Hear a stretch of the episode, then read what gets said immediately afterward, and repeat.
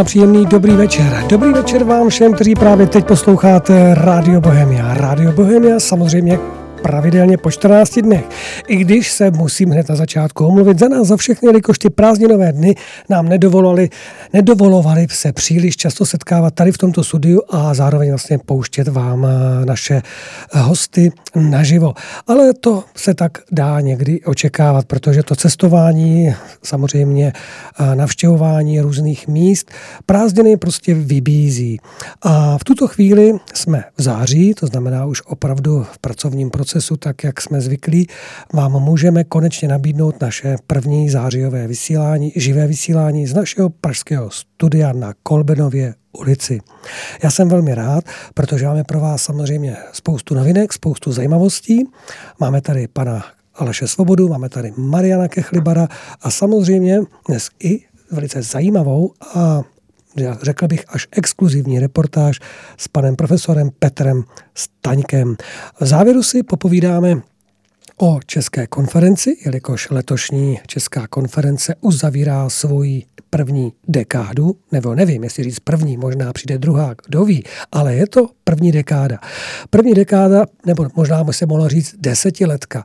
My jsme zvyklí na pětiletky, ale myslím si, že byly i desetiletky před mnoha a mnoha lety. To si popovídáme potom. Ale teď bych chtěl přivítat tady ty naše dva odvážlivce, naše statečné bojovníky ze západní fronty, ale vypadají dobře, jsou opálení, hmm. jsou odpočatí. Dobrý den, pánové. Dobrý den. Pěkný den. Tak západní fronta dlouhou dobu vás neslyšela, neviděla, ale vy jste samozřejmě byli neustále v obraze, jelikož jste taky cestovali a sledovali jste dění. A jak to vypadá? Ten termín v obraze, ten mě teda teď hrozně pobavil. já jako, jestli, jestli si pamatujete na ten film o Bílé paní, jak je tam takový ten soudruh, který vleze té Bílé paní pod ruku přesně v momentě, kdy ona vchází na ten obraz. to je úplně dokonalé. Vidíte, že i Marian dokáže vytvořit krásný humor. A pane Sobrocovi, jak se daří já si myslím, že se daří dobře, protože, jak jste už Karol zmiňoval, před námi je konference, to přináší spoustu práce, ale i spoustu zajímavých prožívání, tak věřím, že se o tom budeme moc podělit i s našimi posluchači a mě nedá než tady zmínit, protože zatímco jste dělal úvod, tak já jsem tady listoval novou knihou Mariana Krvalové Levandule. Nejdřív jsem si myslel, že to je nějaký vizionářský pohled na Francii a Provence, ale doufám, že, že to je něco spíš historického. No, to ne, ne. To je, budoucnost je taky forma historie, ale historie, která se ještě nestala, je to dystopie, je to, je to příběh o tom, že že uh, ty konflikty, které jsou tam mezi tím arabským a francouzským obyvatelstvem, dospěly až k válce. Je to má to být takové varování. Já si to bohužel myslím, že tam ta situace je špatná. Ti lidé nechtějí žít spolu. Možná ani vedle sebe úplně ne, proto tam probíhají různé ty stěhovací procesy, takže, takže mám trochu obavu, že, že to tam tak může skončit podobně jako to svého času skončilo v severním Alžírsku, že? Alžírsko bývalo plnou součástí Francie, teď už není a stalo se to skrz válku, skrz závažný konflikt, který, který byl plný mučení a všech možných překročení jakýchkoliv eh, mezinárodních eh, konvencí. Hmm. A já si myslím, že existuje bohužel možnost, že by se takováhle věc zopakovala. Tam. Ale jinde. No, tam konkrétně. Milí posluchači, dobře, dobře to poslouchejte, protože si všimněte, Maria, Marianovi položit jakoukoliv otázku, to je někdy pro moderátora velice nebezpečné, protože Marian to hned vezme a ten by byl schopen teď napojit se na západní frontu a už bychom se nezastavili. Ale západní fronta vás právě teď tuto chvíli čeká. Takže na západní frontě klid, ale není klid. Takže pánové, Marian Kechlibar a Aleš Svoboda právě teď v tuto chvíli na Rádio Bohemia živě v září a doufám, že budou zářit stejně tak dobře jako všechny dny, které nás právě čekají. Pánové, je to vaše. Karle, ještě jednou děkujeme, ještě jednou zdravím posluchače a věřím, že to, co přinášíme, tak bude dostatečně výživné a, a vy, vyváží to to, že jsme se několikrát s Marian nepotkali, protože chvíli jsme cestovali my, chvíli cestoval Marian, ale už jsme tady a je toho tolik, že kdybychom měli ten čas tak na čtyři a půl hodiny, tak, tak ho ne, nestihneme uh, všechen vyplnit tím, co, co, se, co se vlastně naskytlo a co, co se neustále uh, v tom klokotu valí na nás ze všech stran, ať už z Evropy nebo z celého světa. A tak jsme aspoň s Marenem vybrali takové ty body, které jsou, um, troufám si říct, nejožehavější nebo nejaktuálnější a pustíme se do toho. Pustíme se do toho. Mariane, asi všichni slyšeli teď uh, ohledně všech těch peripetí, které se dějí kolem Brexitu v Británii. Uh, parlament chvíli zasedá, chvíli se zruší, chvíli má přestávku. Teď zase poslanci zasedli do těch zelených hlavic a bylo tam prohlášení o tom, že ten parlament přestože zasedá je mrtvý a že by měly být volby, tak co si z toho mají udělat za obrázek našinci, aby věděli, jestli Brexit bude a nebo nebude a jak bude vypadat? Všichni chtějí vědět, co bude. Těžké, každý umí nějak předpovídat budoucnost, těžké předpovídat i přesně. A první věc, obvykle v září, obvykle, je takzvaná konferenční sezóna, po kterou parlament nezasedá. No ale a po tu dobu se vyhlásí, vyhlásí situace, že parlament nezasedá, britský nic se nedělá a tak dále. Co teda udělal ten Johnson, že tuhletu, tuhletu fázi vyhlásil na základě svých, svých úvah na teď právě, jenomže zaprvé to načasování je takové, řekněme, podezřele pro něj výhodné. Bránilo debatám o Brexitu a za druhé ji udělal trochu delší, než je zvykem. Jo? Ono to bývá zvykem třeba na tři týdny, hmm. on si myslím, že udělal pět. Ano, ano. On to nějak zdůvodňuje tím, že, že dvě, dvě pauzy nějakým způsobem zdrcnul do jedné, ale, ale uh, zkrátka odpůrci, odpůrci tohoto kroku usoudili, že je to dáno tím, že že páchá uh, jakoby snahu obejít ten parlament ve věci Brexitu aby mu nemohl překážet v nějakých jeho jednostranných krocích, protože uh, on by pak zasedal až několik, teprve několik dní před tím ano, vyhlášeným těsně, termínem 31. října. A obrátili se tedy na soud, přičemž nejdřív o tom, myslím, rozhodoval soud skotský, ten řekl, že podle skotského práva to nejde, že, že, že tady jako by toto byla chyba, no tak uh, skončili, skončili u nejvyššího soudu Spojeného království, což je relativně nová instituce, asi 10 let existující. Dříve to byly, byla sněmovna lordů, že jako poslední odvolací instance, to platilo po tisíc let, ale za poslední lejbristické vlády slíbili, že udělají nejvyšší soud, jako mají jiné země, tak, tak ho udělali a ten tedy judikoval, že to, že to skutečně nesměl Johnson udělat a tím pádem parlament znovu zasedá. Otázka je, jak moc si tím pomůže, protože ten parlament je stejný už od eh, jara 2000 nebo od června 2017 a za tu dobu dokázal jenom několikrát tedy vyprodukovat ze sebe tvrzení, že tohle a tohle nechtějí, ale ne to, co chtějí. No, to je, to je docela problém. Takže, takže teď bude parlament zasedat a teď zase budou říkat, co nechtějí. Když to člověk sleduje, tak se v tom asi jen málo kdo vyzná, protože i ty komentáře, které přichází, tak uh, záleží, která strana komentuje, nebo kdo s jakým uh, určitým vnitřním přikloněním se, jestli k nějakému konzervativnímu vidění, nebo na, naopak nějakému liberárnějšímu vidění věcí, uh, tak komentuje, že Johnson prohrál, nebo Johnson naopak, že je lišák, že, se, že, se, že to je pod jeho nějakou pořád kontrolou. Jak, jak se v tom máme teď vyznat, protože těch bodů, které se tam probírají, od eh, předčasných voleb eh, po referendum. Co všechno asi může přijít nějakým způsobem na pořad věci teď?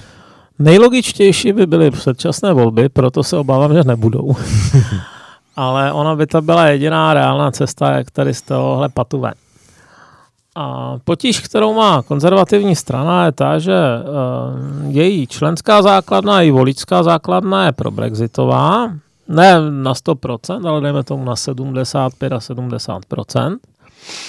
Kdežto ty nejvyšší patra konzervativní politiky, které jsou silně spjaty s ekonomickými zájmy velkých hráčů, jak to už bývá no, v politice, tak ti velcí hráči se obávají, že Brexitem, nedej bože, nechřízeným Brexitem, teda z jejich hlediska, nedej bože, nastanou takové problémy s obchodem, odbytem, komunikací, prodejem výrobků, že uh, by to mohlo pro ně znamenat velké finanční ztráty. No, to je, to, to je právě to, tohleto, tenhle podvojný život, který ta konzervativní strana musí za každou cenu vyřešit. Protože bude-li chtít, bude chtít šéfovstvo něco jiného, než, než co můžete udělat. Buď můžete vyměnit ty poslance, nebo můžete vyměnit členskou základnu. To druhé se dělá podstatně hůř. Mm-hmm. takže, takže asi vyměnit poslance. No on to teď ten Johnson fakticky udělal, protože 21, tuším, největších rebelů, kteří se vyjádřili, že, no, kteří začali vlastně spolupracovat na tom, aby zabránili tomu no, no deal Brexitu, tak vyhodil z té strany. Což teda mimo jiné znamená, že v předčasných volbách eh, nebo v jakýchkoliv volbách už nemůžou kandidovat za konzervativce. Konzervativci si tam zvolí svoje jiné kandidáty a dá se dost čekat, že by to byly asi pro brexitoví kandidáti.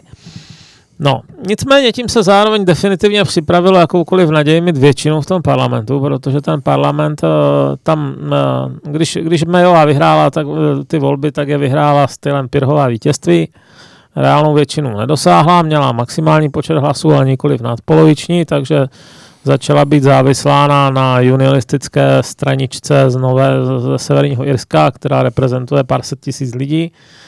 A postupně, jak eh, v, ono se může změnit složení britského parlamentu drobně i v průběhu volebního období, protože buď třeba nějaký poslanec odejde ze strany, pak se vyvolává takzvaná by-election. On, on jako může, ale musí si to obhájit v tom svém obvodě, protože Británii mají poslanci svůj obvod, takže jsou místní, čili dá se v tom jednom obvodě udělat nové, nové jako mezivolby.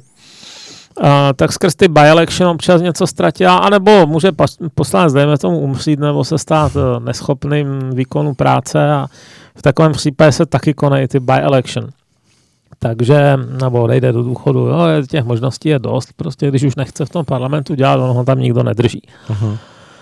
A těch by-elections bylo několik a jí tak pozvolna erodovala, erodovala podpora té Mayové a už, už za kamerou, tak když si to předal Johnson, tak už měl strašně maličko, asi jeden hlas. No a tím, že vyhodil 21 lidí, tak se propadl někam do hlubin. Že? Takže to je de facto v každém slova smyslu menšinový kabinet a ti, co byli vyhozeni, tak zatím stále ještě sedí jako nezařazení v té sněmovně. No ale tak takový menšinový kabinet asi nic od toho parlamentu nevydindá. Zvláště takhle rozděleného parlamentu, jaký máme teď, jo? Že, že jako jsou tam, je tam hodně těch remainerů, kteří by to nejradši zrušili, ale na druhou stranu se bojí, co udělají voliči, pak v případě voleb, jestli je nesmetou, Um, z tohle je jediná rozumná cesta, podle mého názoru, právě předčasné volby, kdyby se ti uh, voliči mohli jako zvolit nový parlament, který by lépe odpovídal aktuálnímu problému. Já bych osobně byl klidně i proto, ale to, to je nedosažitelné, aby třeba ten nový parlament byl jenom na rok. Jo? Aby vyřešil Brexit a, a po vyřešení Brexitu by se už mohli věnovat jiným, jiným záležitostem. Eh, protože to je takové velké téma, že ono pohlcuje pozornost lidí. A samozřejmě se kvůli němu zapomíná na jiná menší témata, takže, takže ty případné předčasné volby by byly jenom o Brexitu a zase jako není možná úplně fér kvůli tomu dělat na pět let jinou vládu. Jenomže ono to uh, jen tak snadno nepůjde. K vyhlášení předčasných voleb uh, musí být buď vyjádření nedůvěry vládě, nebo, nebo aspoň 60% souhlasících poslanců. Ne dvě třetiny, ale já myslím, že 60%. A to, to druhé, to je novinka. To bylo za, vyhlášeno teprve v roce 2011 za Camerona, když vládl v té koaliční sestavě s těmi liberální demokraty, přijali tzv. Fixed Term Parliament, no, Fixed Term Act, který stanovuje, že tedy délka parlamentu je pět let a zvýšil tu laťku pro jeho rozpuštění na těch 60%. Hmm. Ano, říkají tomu stabilita, ale ono to zároveň je tak trošku zkostnatění, protože v té současné situaci by to už teda ten nový parlament chtělo, ale nik- nikomu se nechce pro to hlasovat, protože hodně lidí se obává, že by mohlo přijít o křesla. No a co se týče nedůvěry vlády, pak by nejspíš eh, byla, byla uh, sadána uh, Jeremym Corbynovi, jestli by náhodou nesou, nesestavil nějakou koalici. Spíš asi nesestavil, ale všichni se bojí jenom na to šáhnout, protože hmm. Jeremy Corbyn není zrovna středolevý politik, on je hodně dolevá, ty jeho myšlenky v zásadě zní jak do 70. let z doby, kdy takovýhle lidi se jezdili do, do Moskvy učit, jak se znárodňuje. A a uh, jakoby Anglie o něj moc nestojí. Jo. Hmm. Samozřejmě tam ten Islington a spol, odkud on je, tak, uh, tak uh, tam, on, tam už je nějakých 35 let uh, poslancem, ale že by většina, že by většina jako chtěla, no to ne. Takže, takže ten parlament je zachycený v takovém stavu nejistoty. Čistě teoreticky by ho mohla rozpustit královna. Prakticky to neudělá, protože už to neudělá asi 250 let.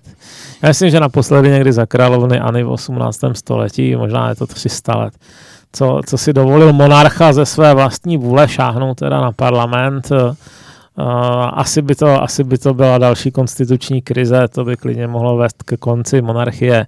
Tak neudělá to ta paní prostě. No. Když je jí 90 něco, už by teoreticky to nemusela řešit. Ale ona, ona je zodpovědná, myslí na budoucí generace a právě z tohoto důvodu to udělat nemůže.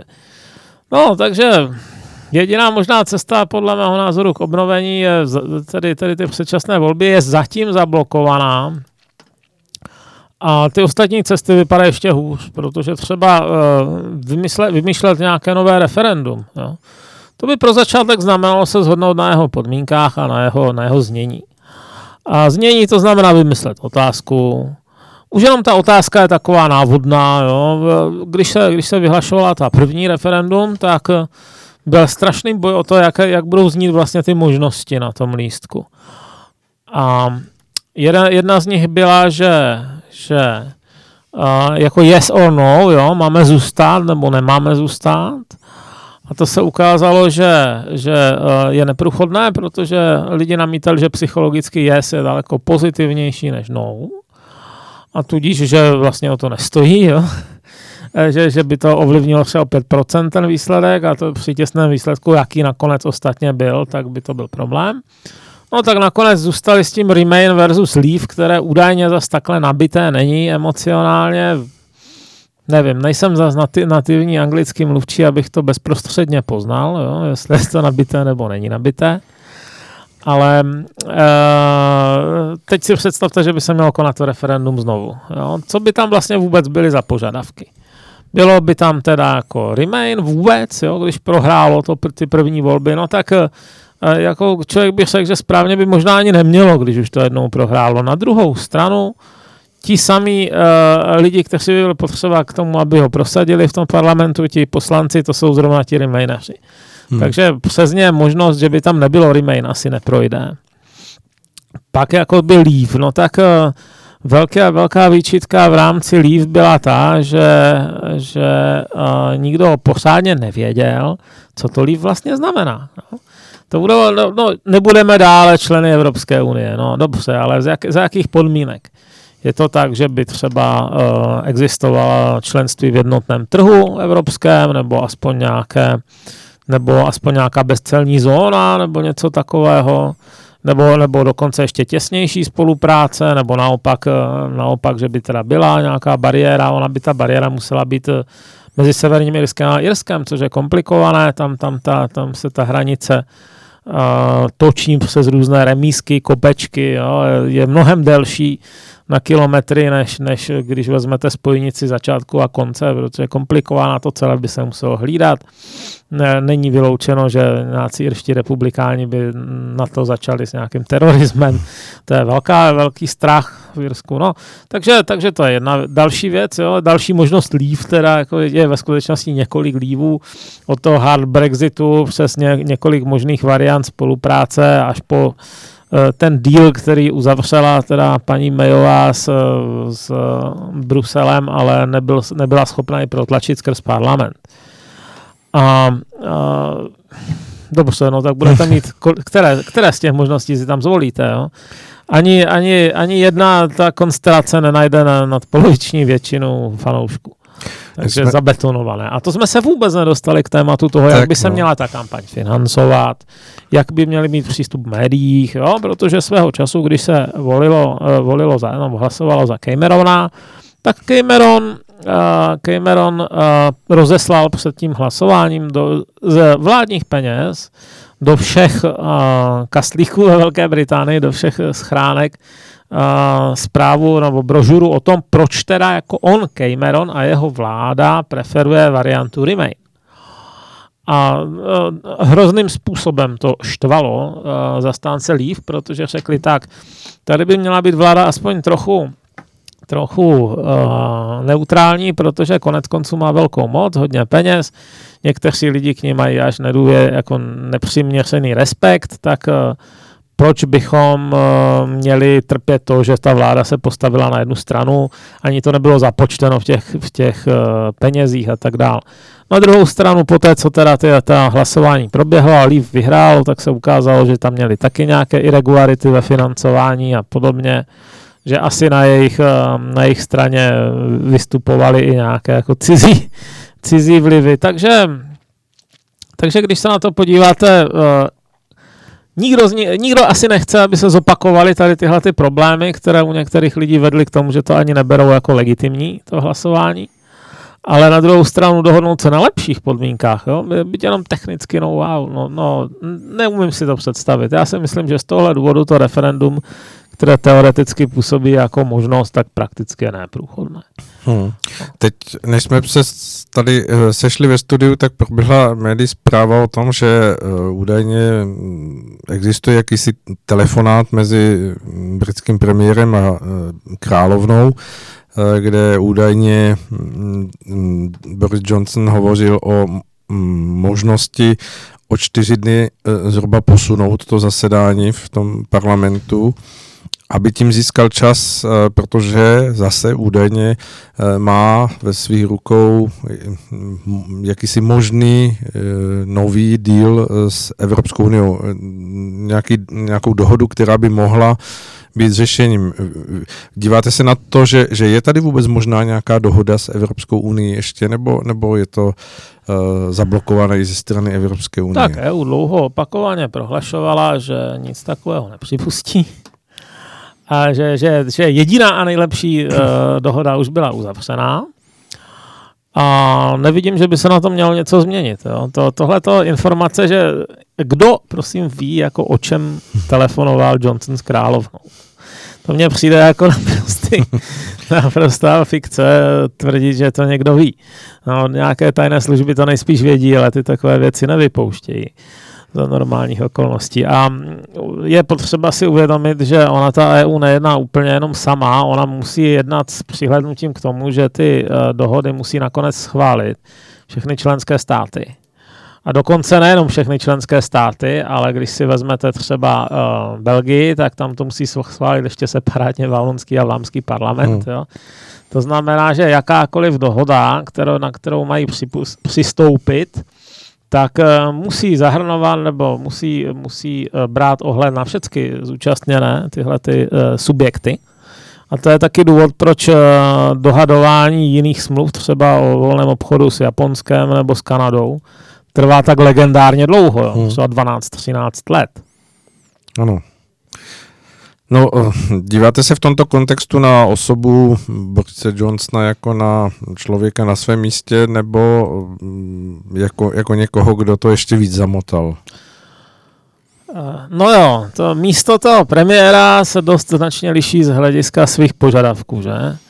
A když se podíváte na, dejme tomu, eh, medicínu, tak pro chirurga je potřeba úplně jiné natury než pro fyzioterapeuta. Fyzioterapeut musí být opatrný a jako nesmí, nesmí být moc brutální a ten chirurg musí umět říznout, až teče krev. Jo.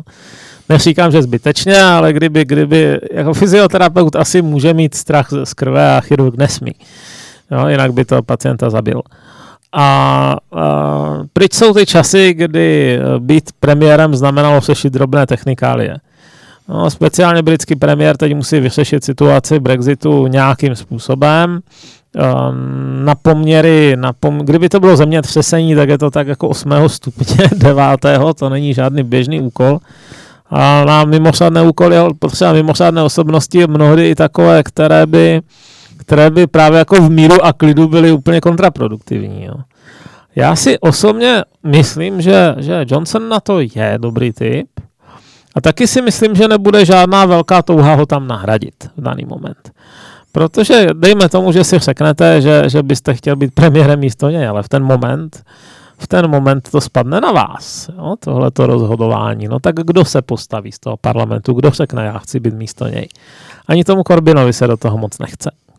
Tak to je evidentní, protože ta, ten eh, regulérní návrh eh, Borise Johnsona o tom, pojď, pojďme udělat eh, předčasné volby, tak vlastně neprošel také hmm. i skrz odpor lidí od, od Jeremy Corbina. No, neprošel, no. Corbyn pak jako nadhazoval něco takového, že možná do konce roku, no jo, ale do konce roku, vždyť, vždyť termín na Brexit je 31. říjen, že? Vůbec není jisté, jestli by, to, že, jestli by za A vůbec, eh, vůbec eh, premiér požádal o prodloužení. To je další zajímavé téma. To, to už se dostávám k dalšímu zajímavému tématu. Co všechno může vlastně parlament po premiérovi chtít? Eh, parlament by, dejme tomu, mohl přijmout usnesení, požádejte o další odklad. To asi jo. Ale uh, neznamená to, že není úplný automatismus, že by to ten Johnson udělal. Uh, dejme tomu, že by to neudělal vůbec, no tak je možné ho začít tahat před ten parlament jakože in contempt, jo? Že, že pohrdá parlamentem, to je podobné jako pohrdání soudem, existuje i pohrdání parlamentem, ne, že by to mělo kdo ví jaké následky, teoreticky by za to, ho za to zavřít mohli, prakticky se to nestane, nebo respektive nikdy se to nestalo. Nevím, no nikdy, v moderních dobách ne, jo, ne, nevím, jestli někdy v 17. století někoho nepopravili za to, ale, ale, ale v moderní době je to takový strašák uh, bez zubu. A nebo to může udělat způsobem tak strašným, jo, že, že sice uh, naplní formálně teda tu žádost, um, ale prakticky to bude formulované nebo navržené tak, aby, aby to nemohli uh, se zachováním cti přijmout, jo, ta protistrana prostě takové to vlk se nažrala, koza zůstala celá. Co v takovém případě? Zase ho tahat před soud, jestli teda má nebo nemá a jestli to udělal správně, nebo jestli byl in contempt, jo. Takže, takže no, vzhledem k tomu, že máme asi 36 dní, 36 dní, ano, tuším, no tak. tak, tak eh, jenom tyhle ty právní tahanice by asi zabrali víc času. Někde jsem teď před nedávnou dobou četl uh, takovou anekdotu týkající se Brexitu a ona hovořila o tom, že píše se rok 2050, uh, v, v Evropské unii zůstává jedna země Velká Británie a řeší, jak z Evropské unie vystoupit. uh, když se ohlednete takhle zpátky, Mariane, mm, proč si to vůbec takhle komplikuje ta Británie sama, ten tu, tu situaci. Myslíte, že se zalekla, zaskočila to, té, té situace, anebo, nebo je to trochu nějaká politická tahanice, snaha nějakých žabomyších válek, eh, z toho všeho ještě navíc získat jakýsi politický kapitál a No, uměrně tomu, uměrně tomu, jak se blíží to skutečné datum, tak lidi řeší mě tady neustále nějak klesá, prosím vás, mikrofon. Když mě budete slyšet vzdáleněji, tak to není tím, že bych se průběžně vzdaloval a přibližoval. To je jenom tím, že, že ten mikrofon se nějak kácí. Jo? vadne. Ano, vadne, ano. Proč ta růže uvadá? Takže, takže, kde jsme to byli teď? Jo, eh, proč, proč, proč si to komplikují? Protože uh, ďábel bývá v detailech. Jo? Podívejte se, jak snadno se uzavře manželství a jak obtížné udělat rozvod. Mezitím eh, vzniklo, když vezmu rozvod, mezi tím vznikl nějaký majetek nebo se nějaké děti, které potřebují nějakým způsobem být uh, zaopatřeny, že jo, no, a, a tak uh, on, o tom jako obvykle nerozhodnete ze dne na den ani v situaci, kdy máte uh, zhodu jo, mezi těmi partnery i ty, i ty úplně bez, bezkonfliktní uh, rozvody většinou nějakou dobu trvají. Jo. To často se ukáže, že si třeba ti lidi mysleli, že něco naivně a že to ve skutečnosti tak není a že, a že se to zkomplikuje nějakým dědictvím nebo něčím hmm. takovým. Nedej bože, když ti lidi teda mají nepřátelské naladění a různým způsobem se dělají na schvály. A že teda v Evropské unii je kontroverzních témat dosti uvnitř, například ten uh, rybolov. Jo. To je velmi, velmi zásadní uh, téma pro Angličany, kteří jsou ze všech stran obklopení mořem nebo Brity a museli, museli pouštět evropské lodě do svého prostoru a uh, neradi, protože ty evropské lodě tam toho vylodí, vyloví opravdu dost. Takže hned nějaké téma, které, které, které bude velmi, velmi, velmi obtížné hledat uh, nějaký kompromis. A teď uh, za tu dobu, kdy máte volný pohyb zboží, zejména toho zboží, tak uh, to, co udělali ty firmy, je, že si tak trošku vytvořili závislosti. Jo? Hmm. Tak Němci třeba vyrábějí spoustu aut v Británii nebo nějakých dílů do nich. Jo? To, když teď bude nutné všechno procházet celní kontrolou, tak je otázka, jak dlouho to bude trvat. Jestli, dejme tomu, ten kamion nepojede týden místo den. No, hmm. Zejména, když těch vyškolených celníků není dost a toho zboží je naopak hodně. Takže, takže uh, tyhle ty praktické otázky, které samozřejmě na tom uh, lístku hlasovacím nestály, ani by nemohly stát, protože uh, je neumí nikdo snadno vyřešit a kdyby se jenom vytiskli vedle sebe, tak je to slušný sešitek, tak uh, se teď řeší. Jo? Další otázky, které se řeší, jak to bude s, s trvalým pobytem lidí. No tak v Británii dělá pár milionů Evropanů. Jo, občanů EU. Tuším 7 milionů, že no. to je. A někteří z nich jsou tam na krátko, jiní jsou tam hodně na dlouho. A e, naopak Britové nechodí zas tak často a intenzivně pracovat na kontinent, to ne. Ale poměrně dost se jezdí, jezdí do Španělska na uh, důchod. Ano. Ono je tam přece jenom podstatně lepší počasí a vůči Británii relativně nízká cena nemovitostí. Takže je to, je to příjemné místo, kde se, kde se teda usadit na důchod, hledět na moře, popíjet víno, dávat si paeju, sledovat eh, tanečnice s kastanětama. Všecko lepší než v Británii, jo? popravdě sečeno, kromě té ekonomické úrovně, ale když dostáváte ten důchod v librách, tak jste tam bohatý člověk většinou. Hmm. A teď je otázka, která ta práva těm lidem zůstanou. No, dosud třeba můžou i hlasovat eh, ve volbách do Evropského parlamentu, no tak to bude očividně pase, no, ale tak já nevím, na místní úrovni a smějí dále nabývat nemovitosti a, a nebude jim náhodou třeba ten důchod zdaněn jo, a, a když by chtěli pracovat, jaké druhy povolení k tomu budou potřebovat, smějí si dovést děti a rodinu nebo ne. Jo. To, to je poměrně dost komplikací, které, které s tím letím nastávají. A zdá se, že zrovna ti Britové se snaží být takový vstřícní, že nechtějí, nechtějí si brát ty Evropany zbylé za, za rukojmí. Uh, rukojmí, ale otázka, jestli jim to bude nějakým způsobem k něčemu. Hmm. Ještě v rychlosti, než se posuneme dál, aby jsme nebyli úplně celou dobu našeho povídání dneska v té Británii. Eh, jak se díváte na osobu, která tak trochu, tak je to všechno způsobila, to je pan Faráš, který samozřejmě má uh, svoji uh, politickou stranu, která také údajně v těch um, možných volbách, které kdyby nastaly, tak by mohla sebrat nějaké vlasy, hlasy um, konzervativcům. Jak se vůbec díváte na, na jeho osobu teď v té aktuální situaci? Znáte řeckou bohyni Nemezis?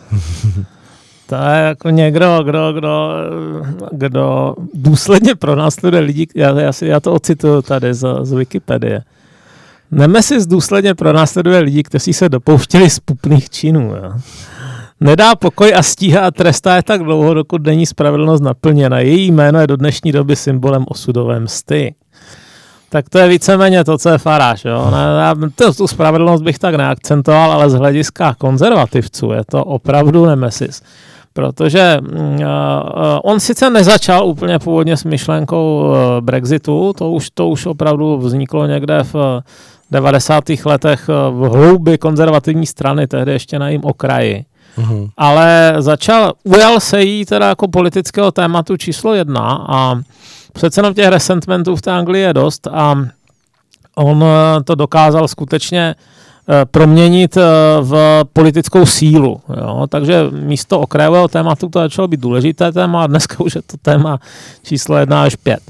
Hmm. Takže uh, on založil stranu, která se jmenuje UKIP. UKIP, uh, UK Independence Party, byla uh, docela úspěšná v preferencích. Uh, jeden čas před těmi volbami roku 2015 i, i jako sliboval, že bude hlasovat tak 25-26% lidí. A to při tom britském volebním systému může a nemusí být problém. Záleží na tom, jak jsou plošně rozděleni. Jo? Protože v Británii je nějakých 700 735 nebo kolik je těch, těch konstituencí z těch, těch okrsků, či každé odpovídá zhruba 100 tisíc lidí. Zhoda okolností je to dost podobné jako u nás volby do Senátu, tady taky máme nějak tak podobně velkou konstituenci. A e, když by těch 25% lidí bylo e, roz, rovnoměrně rozmístěno, což teda oni asi úplně nebyli, tak eh, by se nemuseli ještě vůbec dostat do parlamentu těch zastánci, ale tím, že třeba by od nich zdr- k ním utekli nějací konzervativci, tak by mohli zabránit tomu, aby se konzervativci dostali. Hmm. Jo, takže uh, začali z toho mít strach, ti konzervativci mainstreamoví z těch ohromných procent. A teď samozřejmě nemohli říct, my vystoupíme z EU, ale mohli říct, uděláme hlasování o vystoupení z EU a to se taky stalo součástí uh, volebního manifestu. A to spískal David Cameron sám sobě. Jo. To, to se mu vrátilo a Nemezis. takže, takže to hlasování přece jenom nakonec prohrál a dál víme. A nicméně tím byl ten faráž zatlačený do pozadí. Jakmile ta konzervativní strana přijala jeho ústřední téma, tak uh, to nikoho nezajímalo už je nějaký faráž. Jenomže teď samozřejmě, když, když uh, se kolem toho Brexitu tak uh, lavíruje a znejistuje, tak, eh, tak eh, příliš mnoho lidí, že 17 milionů lidí hlasovalo pro Brexit. Příliš mnoho těchto lidí se cítí být naštvaných, že, že jako ještě nic, že to měli slíbené a že, že je vidět, že ta uh, politická vrstva hledá nějaký způsob, jak se tomu vyhnout nebo to nějak změkčit a neví a kde si co si. No takže Farage si založil teda novou stranu, to se jmenuje Brexit Party, zcela jednoduše. Uh, nic jiného snad v programu ani nemá. Já si myslím, že to opravdu jenom, jenom prostě uděláme Brexit. No a s ní uh, získal velký úspěch při volbách do Evropského parlamentu v květnu 2019. Ano. No, tak já myslím, že to je dokonce nejsilnější strana v celém Evropském parlamentu momentálně. Myslím, ne? že ano, no. Se schválně podívám, kolik mají, uh, kolik mají lidí. Evropský parlament, Brexit, EPS, zkrátka. Brexit Party, European Parliament 29 ze 73. No, tak jsou silnější než CDU. No. Hmm. Takže, takže uh, samozřejmě tam sedí Faráš a, a, a provokuje a on má rád takové ty, ty, ty uh, projevy, kterým, skrz které pak jeho protivníci skřípou zuby, typu a když jsem vám tady před lety sliboval, že zařídím Brexit, tak jste mě nebrali vážně a teď už mě berete vážně, že? No, samozřejmě taky komplikuje běžnou práci té Evropské komise. Těch 29 hlasů se docela pozná při těch menších, eh, menších dneska frakcích. No a to bylo další varování pro ty konzervativce, že si nemůžou dovolit uh, dělat problémy, že ten faráž furt žije a že třeba by neuměl vyhrát volby na nějakém konstruktivním základě, dejme tomu, tohle udělám s penzemi a tohle udělám se školami a tohle udělám s dálnicemi, ale, ale na té bázi Brexitu, že je to pro ně jak stvořené a že na tomto poli ho nemůžou porazit. No, takže, takže tato reakce si myslím, že, že je daná prostě tím, že Faráš je vždy připraven znovu vstát a promítnout svůj stín na stěnu a všichni se ním větší. tak uvidíme, jak se to bude dál posouvat, protože samozřejmě asi s každým dnem přijdou nové zprávy a nové výhledy a až se tady potkáme za 14 dní, tak uvidíme, co, o čem bude možné hovořit. A teď pojďme využít náš čas, protože tak trochu na okraji zájmu nebo pozornosti pod vlivem právě Brexitu a dalších událostí, teď aktuálních ohledně klimatologie a podobně, eh, zůstává to, co se odehrálo v Itálii, což bylo hodně zajímavé a, a myslím si, že stojí za to Eh, tu zmínku tady nechat zaznít, protože tam se vlastně taková šaráda uhrála zvláštní, že, že eh, pojďme to zmapovat, ať, ať posluchači si udělají nějakou představu, co, co lze v rámci demokracie všechno vymyslet. No tak zase je to otázka předčasných voleb, které někdo nedostal, ač chtěl, že? Až do, až do začátku září, myslím, že 4. září se to oficiálně rozpadlo, tak eh, vládla, vládla eh, dvojkoalice Hnutí pěti hvězd a Ligy. Ano. A to, co se stalo v průběhu léta, on ten, on ten nejvýraznější uh, minister ze všech, což byl Matteo Salvini, předseda ligy, tak on velmi intenzivně využíval své práce ke kampani. To byla... Uh, on v podstatě neustále lítal po Itálii, někde se fotil, vyvěšoval to na Twitter. A docela se mu dařilo no, vyvolávat teda emoce a těšili se na něj davy a fotili se a tak dál. A, a jeho preference narostly až někam na 38-39%. Přičemž italský volební systém je takový dost zvláštní. On má, on má asi polovinu, si myslím, nebo možná 60-70% volených přímo, a ten zbytek je na základě nějakého většinového systému v těch konstituencích. Je to, je to, je to kočkopes, jo, co bychom hmm. si povídali. A, a tenhle kočkopes mu sliboval, že pokud dosáhne kolem 40%, tak má dobrou šanci mít absolutní většinu. A co se nestalo tedy, uh, Salvini se rozhodl, že to urychlí a že se pokusí teda vyvolat předčasné volby a mít tu jistotu, že bude boss. Jenomže uh, vyvolal kvůli tomuhle teda, nebo vyvolal, zintenzivnil interní krizi, která panovala v, uh, v vládě, protože ono to hnutí pěti vězd je takové dost rozkročené a nemá úplně jasno ve své politice. A jedna z věcí, ve které nemají jasno, je, jak se budou stavět k velkým investicím a jedna z těchto velkých investic je uh, železnice Lyon-Turín. Ta by měla propojit vysokorychlostním uh, tunelem uh, Francii a Itálii, dvě teda mega zadlužené země. A měla by jim teda údajně zjednodušit uh, kontakt obchodní, personální a tak dále, akorát, že je to drahé. A to hnutí pěti hvězd se hrozně stavilo proti její stavbě, protože říkalo, toto je tady černá díra v červených číslech, z toho nikdy nic mít nebudem, zejména z toho nebude mít nikdy nic jich Itálie, který je na tom bídně a my potřebujeme ty peníze doma. Jo, máme slabé ekonomické zabezpečení, e, lidi zůstávají sami jako e, na staré kolena, nebo, nebo, nebo nedej bože, jako paní důchodkyně jediná v celém domě, která má jistý příjem, protože dole je jako dole v Itálii, myšleno na jihu je extrémní nezaměstnanost, takže jo, takže to byly takové ty jejich typické stížnosti. A, a Salvini se rozhodl, že teda ten projekt podpoří a že, a, že a, pokud s tím nechtějí souhlasit tady jako přátelé se hnutí pěti hvězd, takže je to důvod k rozpadu koalice. Bylo to dost průhledná záminka, protože tenhle ten stav panuje už od doby, co ta koalice začala. A tak se rozhodl, že ho vyhrotí a že se pokusí vyvolat předčasné volby. V tom se tedy přepočítal, protože uh, on se tak silné postavení v tom uh, parlamentě italském nemá. Oni získali 17% svého času že, uh, v loňských volbách, takže uh, 17% poslanců přece jenom nestačí k vyhlášení předčasných voleb.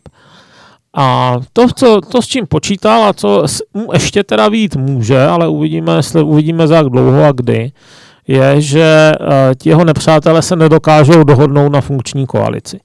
Protože to hnutí pěti hvězd, které eh, vzniklo jako silně protestní, silně protestní, ale opravdu jako proti všem. Mhm. Tak eh, jedni, jedni z těch, na které se zaměřovalo, byly, byla ta Partido Democratico, to je, to je socialistická strana, něco mezi sociálně demokratickou a socialistickou, podle toho, jak hledíte na, na jejího současného předsedu, který býval u komunistů. Mhm. A, a tahle, ta, oni se tak nenáviděli, jo, neustále to hnutí pěti hvězd označovalo za zloděje a, a, kamarády mafiánů a tak dále, takže myslím si, že na základě toho ten Salvini počítal s tím, že se dohromady nedají.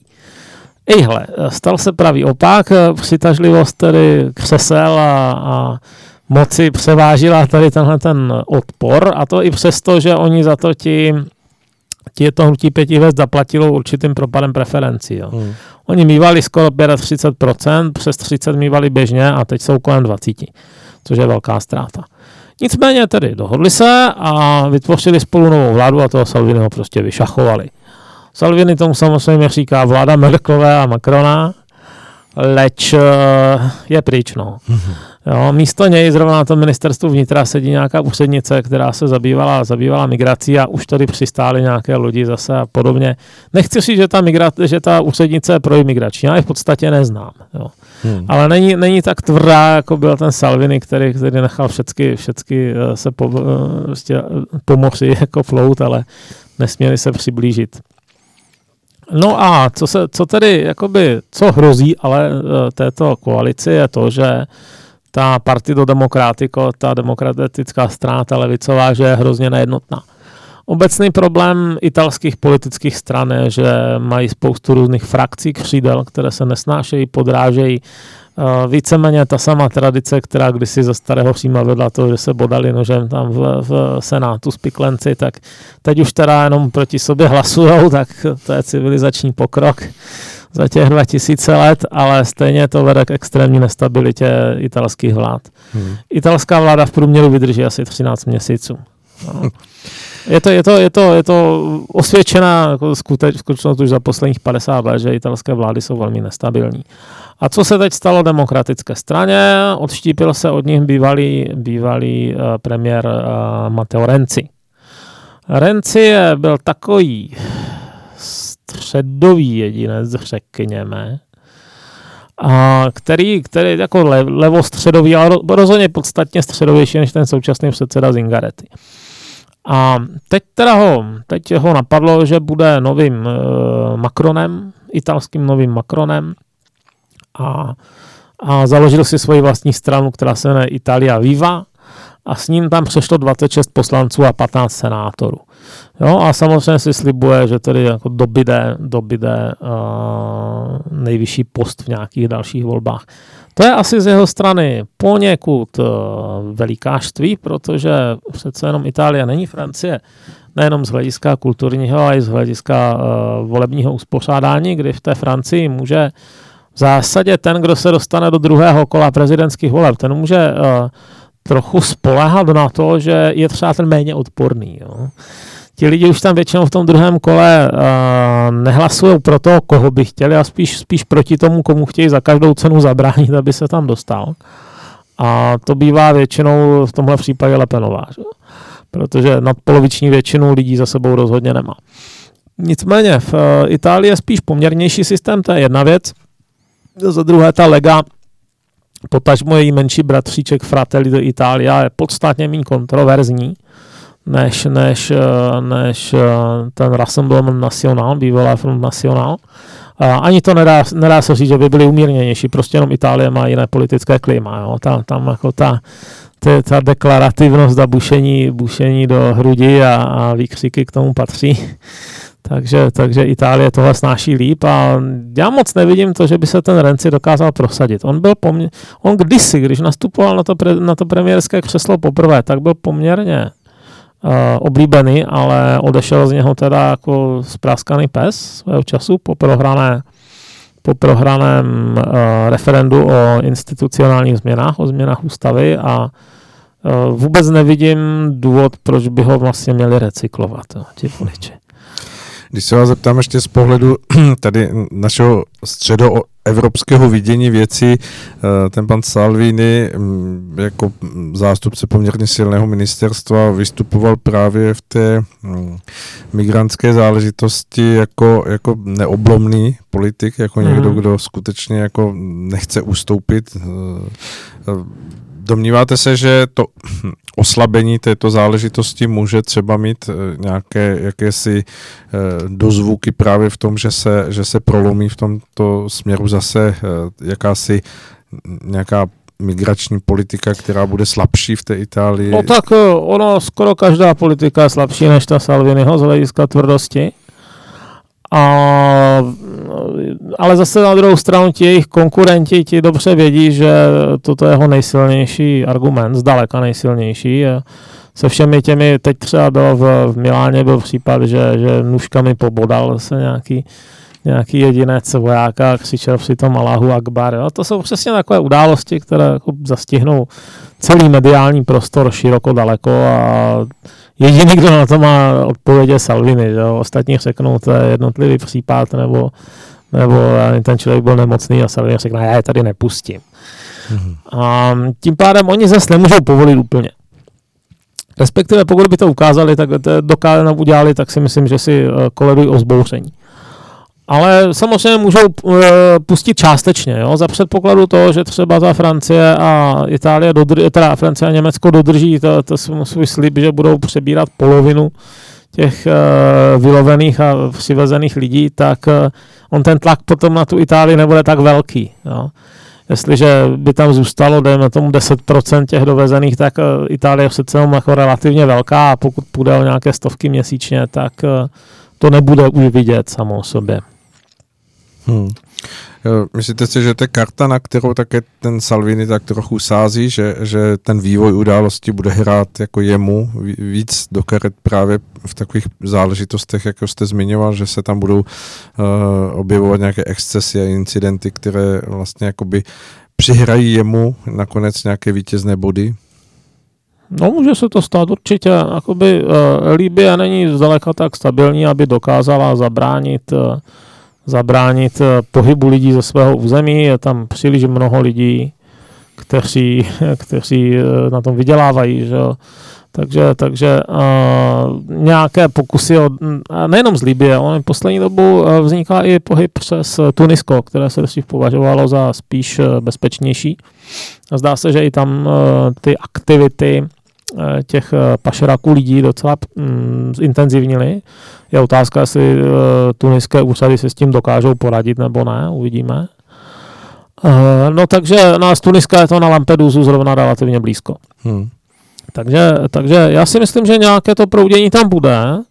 Uh, ono, ono, když si všimnete teda současné situace, tak uh, ono je i z toho Turecka. Tam to má zase jiný důvod, Eh, tam to má důvod ten, že eh, turecké úřady víceméně přestalo bavit, eh, mít tam ty imigranty a snaží se různými způsoby vytlačovat třeba z Istanbulu, jo že přijedou někam na loži do, do autobusu a vezou někam k Diyarbakiru nebo dokonce je chtějí vysadit přímo do Sýrie přes hranici. A ono se jim to samozřejmě moc nelíbí a moc se jim tam nechtě, nechce takže se vysloveně snaží o to, aby e, utekli včas. A tímhle vznikl nový dodatečný proud e, směrem na Řecko. Jo. A on může být docela početný, protože v tom Turecku se odhaduje 3-4 miliony těch imigrantů, takže i kdybych 10% jako uspělo s tím a tím, tak je to pořád docela masivní vlna. Hmm. No. Dobře, tak um, uvidíme a ono se to samozřejmě vynoří a teď pojďme, máme pár minut a nedá mi to, protože vím, že to sledujete, že na to máte poměrně silný názor za sebe, aspoň tedy doufám, že, že je konzistentní, hmm. tak uh, v médiích se nám zabydl takový nešvar a to je hrozba klimatickou krizí. Jak se díváte teď na ty aktuální záležitosti, které se odehrávají dejme tomu v tom, v tom diskuzním fóru v OSN a vůbec toho, co zaznívá a co nesou média na těch svých křídlech pravdivosti a sdílnosti? Já myslím, že se tam, já jsem dneska zrovna napsal e, článek, který se podle vzoru jako Peak Oil a podobně, ne Peak Greta. A Twitter ho nedovolí sdílet, což je docela zábavné. Vypadá to, že jako Jak nezablokovali ještě mě jako celek, ale zablokovali můj, můj web, no tak uvidíme, jestli se mě to podaří nějak uh, zlomit nebo nikoliv. Takže vám nedovolili uveřejnit? No lidi si, ano, ale lidi si stěžují, já jsem tam napsal jako ostatním, že, si, že, že se to stalo, tak lidi si stěžují i mým jménem, tak uvidíme, jestli to půjde. Hmm. Každopádně už to má přes 11 přečtení a, a to, jsem to, to jsem to před dvěma půl hodinama tam dával, takže zdá se, že zatím se to nějak šíří. 1158, jak se zrovna dívám. A myslím si, že se zbytečně necháváme odklonit od podstaty tématu tím, že je to nějaká Greta. Jo, ona je to jako by chytře vybraná ta osoba z toho hlediska, že, že kdo nadává na 16 letou holku, tak působí divně. Hmm. A oni to tějí zastánci hojně používají tento argument, což je podpásový argument naprosto. Protože když chce někdo uh, měnit uh, světové poměry ekonomické, politické, tak uh, je jedno, jestli má 16 nebo 160. Jo. Musí, musí se zodpovídat uh, kritickému názoru té veřejnosti, která bude, její životy tím budou nějakým způsobem vykolejené. Ale já když se podívám na ty požadavky, ty jsou podle mého názoru prostě nereálné, jo? čistě ekonomicky.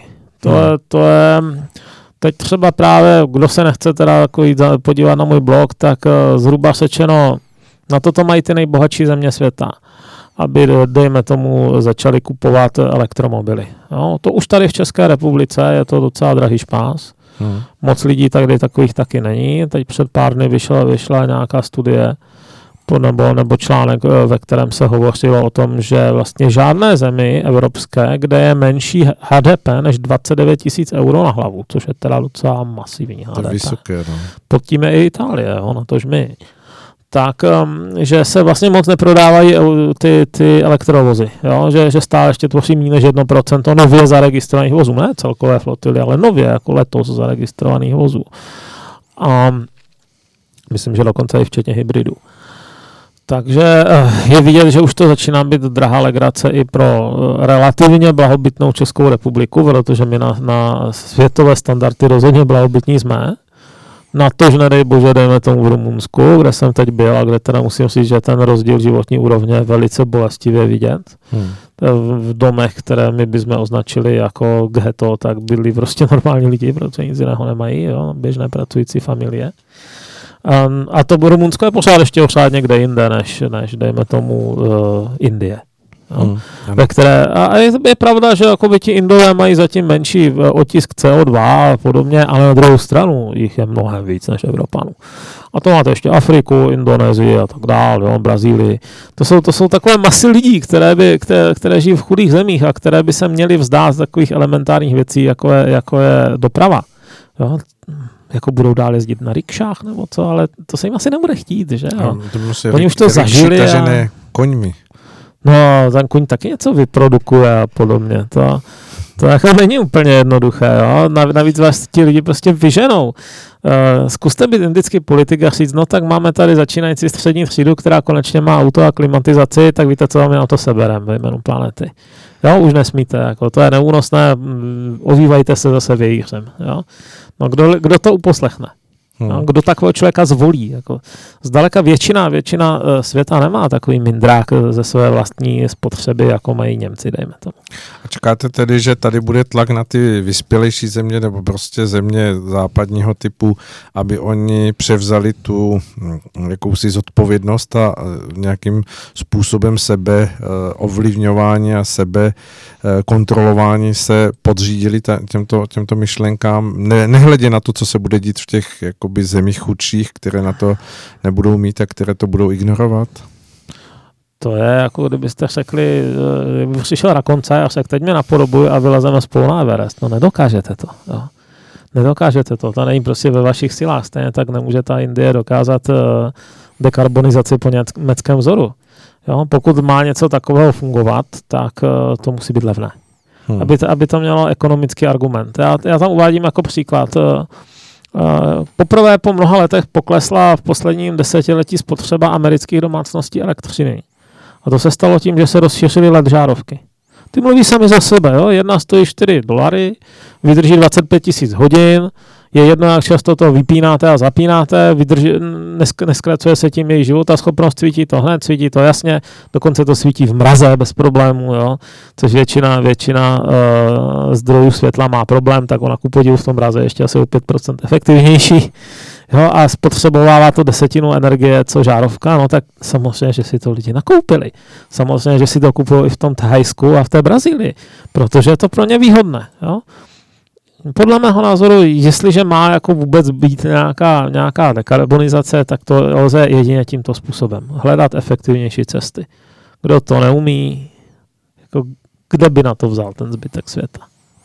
Díváte se na to, že, že ty hm, fakta nebo ty argumenty, o které se opírají mnozí e, právě v tom jakémsi e, vidění toho, toho obávaného dalšího vývoje, e, že, že ta fakta jsou skutečně věrohodná, že jsou i hm, co se týká těch zdrojů a vlivů působení člověka, že, že tam je ta přímá úměra Helejte se, já se nechci vyjadřovat k přesným číslům uh, klimatických změn. Jo. Jakoby, vezmu-li, vezmu-li to s odstupem, tak vidíme, že na 7 miliard zatím jakoby nemá za stolik lidí tu vysokou životní úroveň, ale ty země jako Indie a Čína rostou, nepochybně. A budou růst ještě. A budou růst, ano. Jako jejich cílem je žít eh, na úrovni.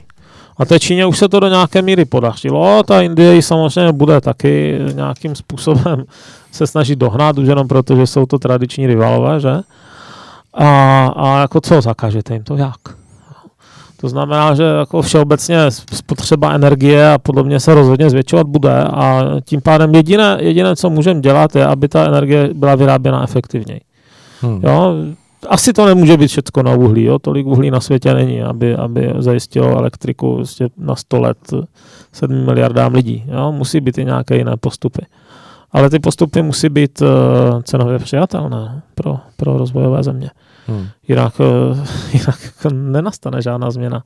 Všeobecně jako ve vašem zájmu je být efektivní. Že jo? Uh, člověk si taky nekoupí auto, které žere 30. Uh, no, snaží se, aby to byly 5 nebo 4 protože jsou to jeho vlastní peníze. No. Tohle jsou ty změny, které jako jediné podle mého názoru dávají smysl.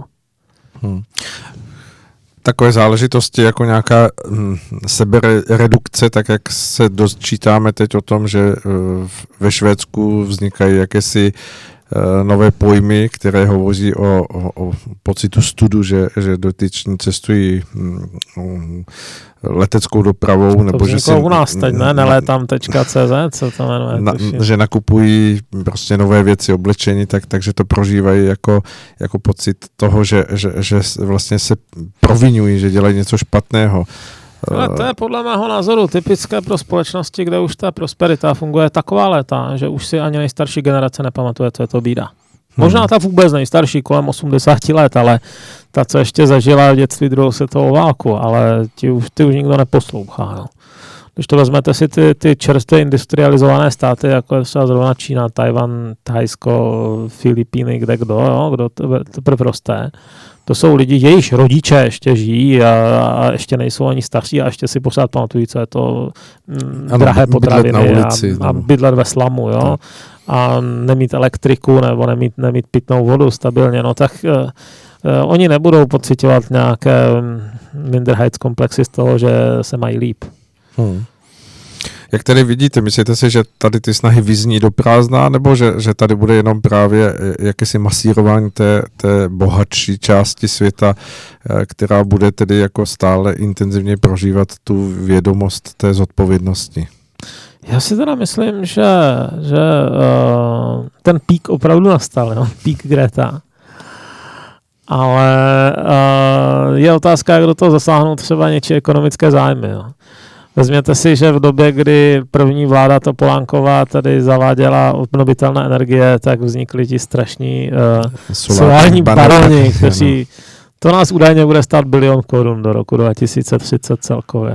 To je jako velice zajímavá, zajímavá vyhlídka pro některé lidi. Oni se budou snažit, aby tam nějakým způsobem se na tom přiživili. Že? Hmm. To, to je velice mocná lobby, já bych ji nepodceňoval. Že myslíte, že to je někdo o, o několik tahů napřed a vidí právě v tom tu možnost přehodit žemeny eh, té ekonomiky na, na jakýsi obchod, biznis, který se bude hodit jim do, do, do jejich záměrů? No tak určitě takové snahy jsou. Jestli převládnou, to je ta otázka, kterou nedokážu zodpovědět. Dobře.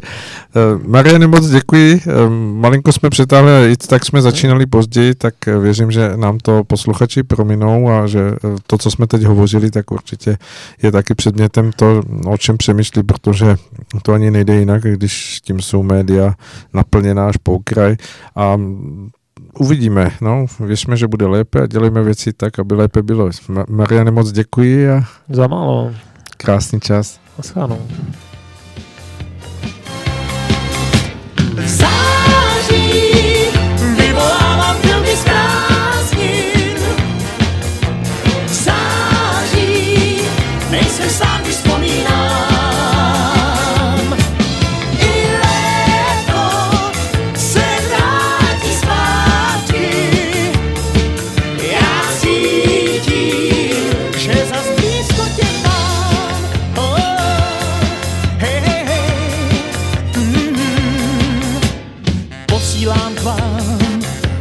Naschledanou. kousek stráně nad vodou. Mm, jsem tam s tebou sám, nebem oblaka jdou. Máváš na postrach, příze bílé jak sníh. Kousek dál je splav, znovu slyším tvůj smích.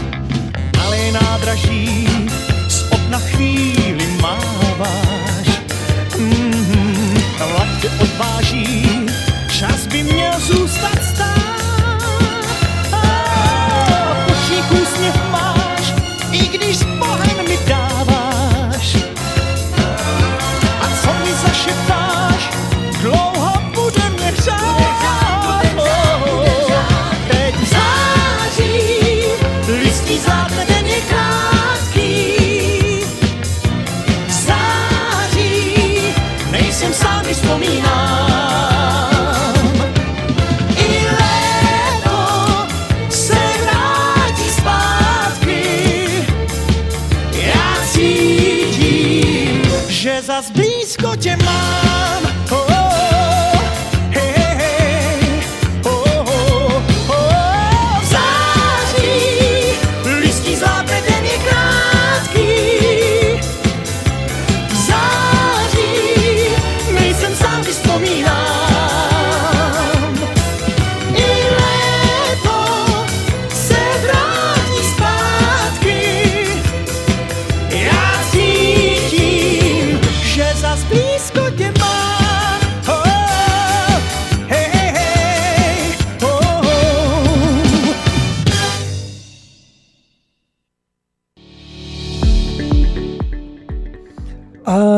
Jsme znovu tady. To znamená česká, česká píseň od Karla Gota.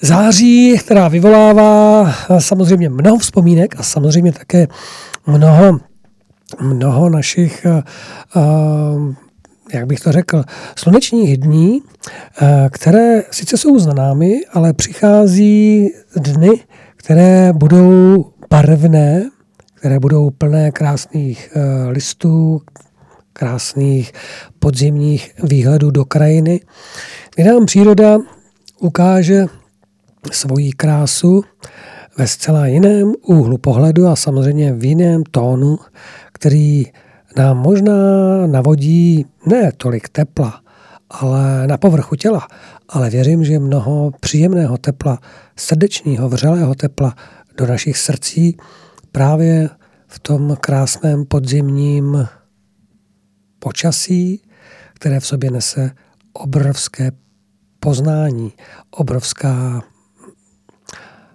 zaslíbení, bych řekl, protože já to vnímám daleko více přes ty stromy, jelikož se s nimi kamarádím, pracuju s nimi a když pracuju se dřevem, tak samozřejmě mám k tomu trošičku jiný vztah. A v těchto chvílích, milí posluchači, máme pro vás připravený jeden velice důležitý rozhovor, který jsem pro vás natočil před několika dny, možná to je týden, no, dejme tomu, na ČVUT s Petrem Staňkem a tento rozhovor by bylo samozřejmě dobré mít ho tady naživo a zároveň si popovídat ještě na další témata, která se s každou odpovědí Petra Staňka jenom dál a dál rozvíjí, protože ti, kteří ho znají, tak vědí nebo znají jeho obrovský rozsah záběru na různá témata, ve kterých se pohybuje, dá se říct, jako ryba ve vodě, což ne každý umí. A proto, proto jednou možná, až tady u nás ve studiu budeme naživo, jestli se to podaří, tak budeme moci rozebrat nebo podívat se na spoustu témat i za pomocí vašich otázek, třeba i naživo. V tuto chvíli si pustíme tento čerstvý záznam a po tomto záznamu s panem Sobodou na to navážeme, budeme si o tom povídat a pomalu přejdeme k tématu České konference, protože Radio Bohemia je vlastně taky trochu Česká konference, protože vzniklo díky České konferenci a Česká konference tento rok vstupuje, jak už jsem na začátku řekl, do svého desátého roku působení. Těch konferencí jsme udělali dost, nebylo jich jenom deset, protože v prvních letech jsme dokonce dělali i po zimní konference nebo taková zvláštní setkání s lidmi, kteří byli ochotni spolupracovat, nebo ani ne tak jako hned spolupracovat, spíše hledat řešení, kudy a jak dál v naší zemi s lidmi, kteří tady žijí, působí a pracují. Ale k tomu se ještě dostaneme. V tuto chvíli pojďme si poslechnout pana Petra Staňka a, a jeho téma, které, no, uslyšíte sami. Probrali jsme toho mnoho a můžu vám říct, že po skončení rozhovoru jsme samozřejmě ještě chvilku pokračovali dál, takže kdybych měl se tady vyprávět ještě, co se odehrálo v kuolárech, byli bychom, byli bychom tady další hodinu. Takže si to necháme třeba na nějaký další rozhovor přímo s Petrem Staňkem tady u nás, anebo jak už, no to vám řeknu až potom, protože to bude překvapení. Takže tuto chvíli Petr Staněk a rozhovor pro Rádio Bohemia. Dobrý den. Dobrý den. A pane Staňku, pozoru dění stejně jako vy a všichni okolem nás. A mám opravdu obrovský pocit, že se to žene do, nějakého, do nějaké katastrofy. Nechci přehánět, nechci ani předjímat, samozřejmě ty představy jsou různé. Někdo to ignoruje a to se mi taky nelíbí a i mnohým posluchačům. A lidé se v tom opravdu začínají doslova ztrácet, ale začínají v tom ztrácení objevovat i trošičku takového strachu.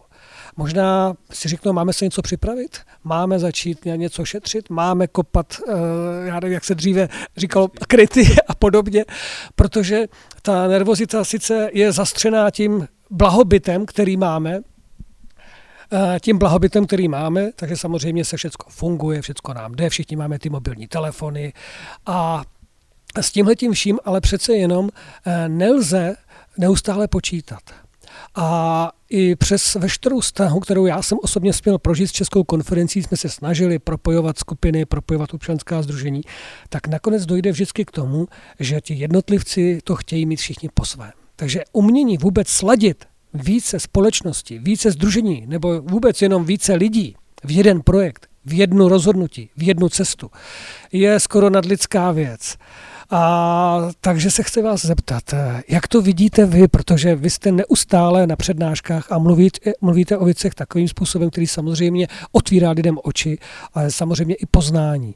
Takže to je moje první otázka. Poprvé eh, musím říct otevřeně, že skutečně eh, část lidí nechce slyšet, část lidí začíná chtít znát, chtějí informace, chtějí úvahy, chtějí najemněty, chtějí se dozvědět, co mají dělat. Já vím, že ono to kopání těch eh, krytů by bylo jednoduchým a prostým řešením. Vykopu si kryt, eh, tam se schovám, koupím si AK-47 a děje se, co děje. Ale problém je v tom, že dochází k přeformátování celého přírodního prostředí na celé planetě, nejenom pouze v Evropě nebo v Africe nebo na Blízkém východu. Druhá věc, jako kdybychom zapomněli na to, že existují jistá vitální pravidla a podmínky, které bychom měli mít dispozici. Je to voda, jsou to potraviny, je to schopnost mít jistou empatii ve vztahu k přírodě, k prostředí, ve kterém fungujeme a podobně. A tohle je jako kdybychom ztratili. Ale co je nejhorší, podle mé mínky, je ztráta důvěry v kolegy, občany, spoluobčany, všechny ostatní. My se teď obáváme ztraty soukromí. Přijdou senzorické systémy, budeme mít smart technologie a tak dále. A všichni se bojí ztráty soukromí. Proč se bojíme ztráty soukromí? Protože ty informace o mně použije můj soused proti mně, ale není to stejný soused, se kterým bydlím v baráku, se kterým máme stejné problémy a konec konců naše děti chodí do stejné školy a podobně. Ale já ho vnímám jako konkurenta, jako riziko, jako nepřátele. A to souvisí s dvěma věcmi. Důvěra ve společnosti, bohužel podle mého názoru, možná chybného, se radikálně vytrácí. Druhá věc, není jsme schopni se zjednotit zatím, abychom hledali nějaký společný cíl, nějaké východisko z tohoto. Protože poprvé, když chceme se postavit těmhle těm změnám, tak poprvé každý sám za sebe, první. Druhá, ale sám za sebe neudělám všechno, to znamená, musím se spojit s dalšími lidmi. Tam už začíná problém. Důvěry, propojování, chápání, empatie a tak dále.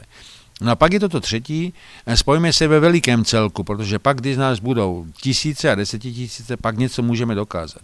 Ale ta důvěra a ta ochota spolupracovat bohužel jako kdyby se vytrácela. Na druhé straně ale jsou tady i pozem, ty pozitivní momenty. Část mladé generace například nechce být otrokem věcí, nechce být zadlužena, nechce mít věci, které musí opečovávat a starat se. Chce pouze užít, ale žít normálně. A to je takový pozitivní moment. Na druhé straně jedna z klíčových věcí je, že teď se ukazuje, že i problém změn přírodního prostředí je podstatně složitější, jak jsme uvažovali. Už to není pouze linie člověk, emise, klimatické změny, skleníkový efekt a podobně. Najednou zjišťujeme, že je to problém dopravy, zemědělství, letecké dopravy, že je to problém nadměrné spotřeby, že je tam problém poklesu diverzity zvířat, rostlin, že je tam problém všeho ostatního. A jestliže teď mainstream například tvrdí, že hlavním problémem a příčinou klimatických změn jsou emise společnosti, tak já tvrdím něco jiného. Já říkám, že největší problém současnosti je skutečnost, že člověk ohrožuje diverzitu na planetě, diverzitu živočichů, rostlin, druhů a tak dále. Ale právě ta diverzita umožnila rovnováhu vývoje života na planetě a jestliže my tuhle rovnováhu porušíme, pak můžeme očekávat pouze to zlé, to nejhorší. A z tohoto hlediska se mi zdá, jako kdyby se i ty opatření vlády výjímala tomuto skutečnému stavu věcí. No a když to vezmu objektivně a korektně, podívejte. Emise, emise, emise, emise. Nahradíme eh, energetiku spalovacích motorů, nahradíme elektromobily, nahradíme jaderné elektrárny větrníky, a myslíme si, že tím jsme vyřešili skutečné sociální a lidské problémy společnosti? Vždyť teď jeden z největších problémů je to ne, že se národy zbližují a státy zbližují, ale ve vnitřku těch států se prohlubují rozdíly mezi regiony a právě tyhle ty tektonické zlomy můžou být podstatně horší jako soupeření mezi státy. Ale my se tváříme jako, že teď je klíčové, doběhneme Německou republiku, doběhneme Francii a tak dále. Ale my jsme nevyřešili i za těch 30 let ty disparity, které existují mezi regiony. Máme chudé regiony, máme bohaté regiony. Ty rozdíly se prohlubují, je to ve všech evropských státech. A možná tohle to bude jeden z klíčových starterů příští, nazvěme to, transformace dnešní společnosti. No a nesmíme opomenout jednu zásadní věc. Absolutní spolehání se na techniku a technickou revoluci bohužel neřeší sociální, psychologické a společenské problémy, protože ty formuje člověk. Ty neformuje robot, umělá inteligence, neformuje je nějaké autonomní auto. Ty formuje člověk sám. No a z tohoto hlediska, jako kdybychom se měli zamýšlet nad tím, co dokonce setkání těch 100 největších korporací dospělo k závěru, že skončila doba hnaním se za ziskem za každou cenu. Naopak ukazuje se, že jedna z klíčových věcí je vytvořit podmínky pro rozvoj všech lidí. A to si představte, že to je závěr jednání 100 největších transnacionálních korporací. to je dobré. Ale zase, jedna věc může být takovéto uznesení, druhá věc je jeho praktická realizace a třetí, co uděláme my sami, každý z nás. Budeme reagovat tímhletím způsobem, jestliže tito lídři si uvědomili, že současný stav nemůže jít dál, uvědomujeme si to i my, nebo si budeme jenom hovět v tom, že máme teď pohodlíčko, blahobyt, že žijeme v obrovsky výhodné společnosti, že máme všechno a budeme pevně doufat, že to všechno bude navždy.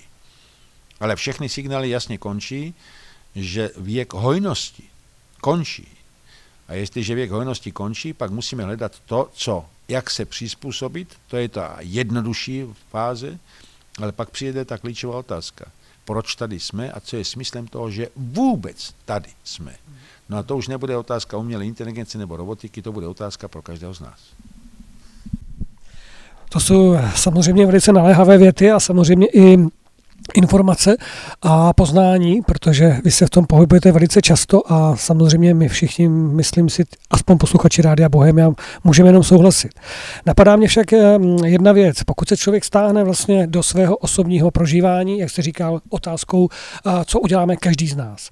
A tam vidím velice klíčový problém. Kde se jsem četl, eh, že prý se máme připravit, nebo lidé by se měli připravit, až přijde ta průmyslová revoluce. Ona už probíhá samozřejmě, ono to nebude ráz na ráz. A aby si zvykli na to, nebo učili se zvládat emoce, protože přijdou problémy, o kterých asi ani netušíme a ty budou vyvolávat nějaké emoce. Takže naučit se zvládat emoce, začít vlastně řemesla, to znamená opravovat věci a začít být trošku jako soběstačný, když to řeknu tím tím způsobem.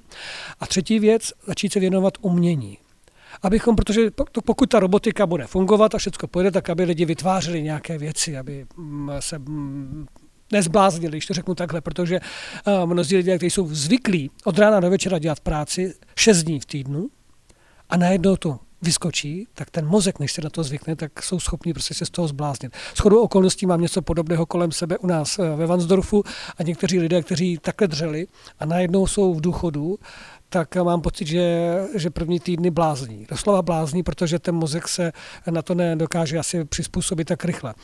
A pak mě tady napadá ještě jedna otázka, protože jste mluvil o té důvěře. A ta důvěra se velice rychle ztrácí právě s tím vedením těch států. To znamená politiku.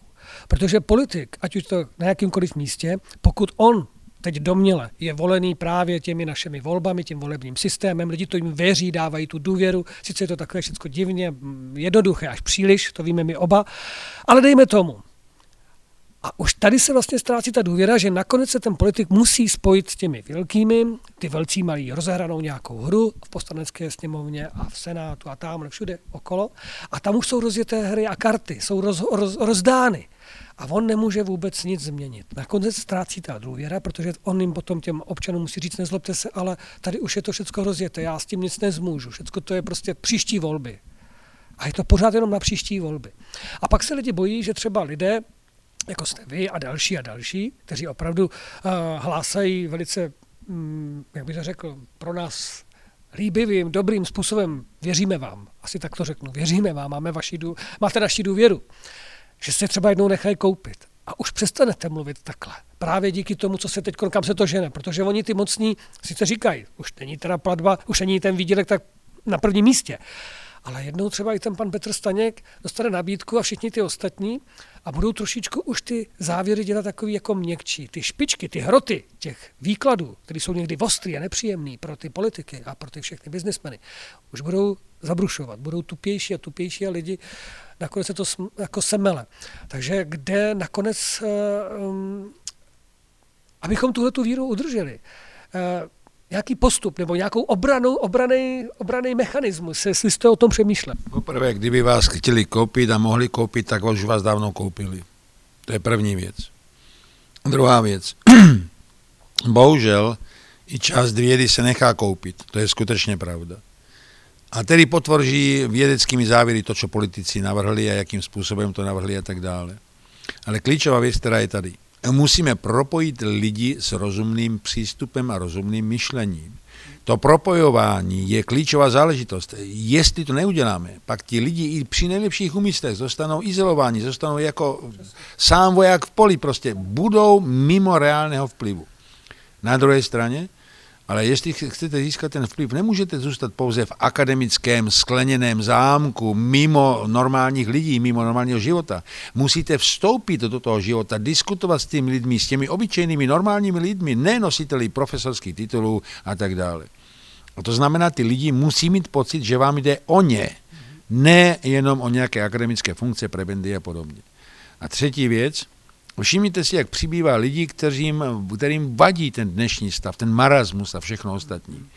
Ale skutečně, jestli zůstanou izolováni a osamělí, pak se nám to nepodaří ten vývoj zvrátit. Ale na druhé straně je mnoho náznaků, že ty lidé se začínají propojovat, ty různé neziskovky, ty různé organizace a tak dále. A otázka zůstává, co bude rychlejší? Destrukce systému nebo snaha lidí propojit se a dosáhnout zvrat tohoto systému? A na druhou stranu zase musím otevřeně říct, že těch rozumných přibývá. Podle mého odhadu je to již 20, možná 22%. A kdybych citoval tu americkou studii, tak stačí 25% zapálených lidí, aby dokázali změnit společnost. To je zajímavý jev. No a jestliže se ta česká společnost blíží té hranici 20-22%, tak o to více musíme vyvinout energii, abychom dosáhli té nadkritické masy a dokázali změnu té společnosti. Ale zase platí, Jestliže to bude pouze představa několika skupin lidí, kteří načetnou možnost změny a pozitivní budoucnost, ale všichni ti ostatní si řeknou, no ať to začne ten druhý. No pak to bude veliký problém. Jedna klíčová otázka, která je na to vázaná. Kolik vlastně máme času na tuhle tu změnu? Protože můžete připravit projekt nové společnosti, můžete začít o ně mediálně diskutovat, můžete připravit přednášky, knížky a podobně, ale jestliže ten proces je příliš pomalý a ten proces změny je příliš rychlý, a pak se minete účinkem, protože ten vývoj vás překryje. No a z tohoto titulu je nutné právě veřejnosti a těm normálním lidem, nejenom té odborné úzké skupině, poskytovat všechny informace ne k tomu, aby šli jedinou cestou a jediným správným řešením. My musíme dosáhnout jediné, aby ti lidé opět začali myslet. No já vím, fyziolog vám řekne, že myšlení bolí, protože při myšlení spalujete cukru a když nemáte cukru, tak vás bolí hlava a všechno ostatní. Ale my jsme přeci bytosti nadité mozkem. Proč ten mozek nechceme používat? Proč podléháme všem těm spotřebním hloupostem? Proč nás náš život určí reklama, nesmyslné seriály a všechno ostatní? Nemáme vlastní představu o náplní svého života? Protože tu je jedna zásadní věc. Velká část populace nežije svůj život, žije cizí život.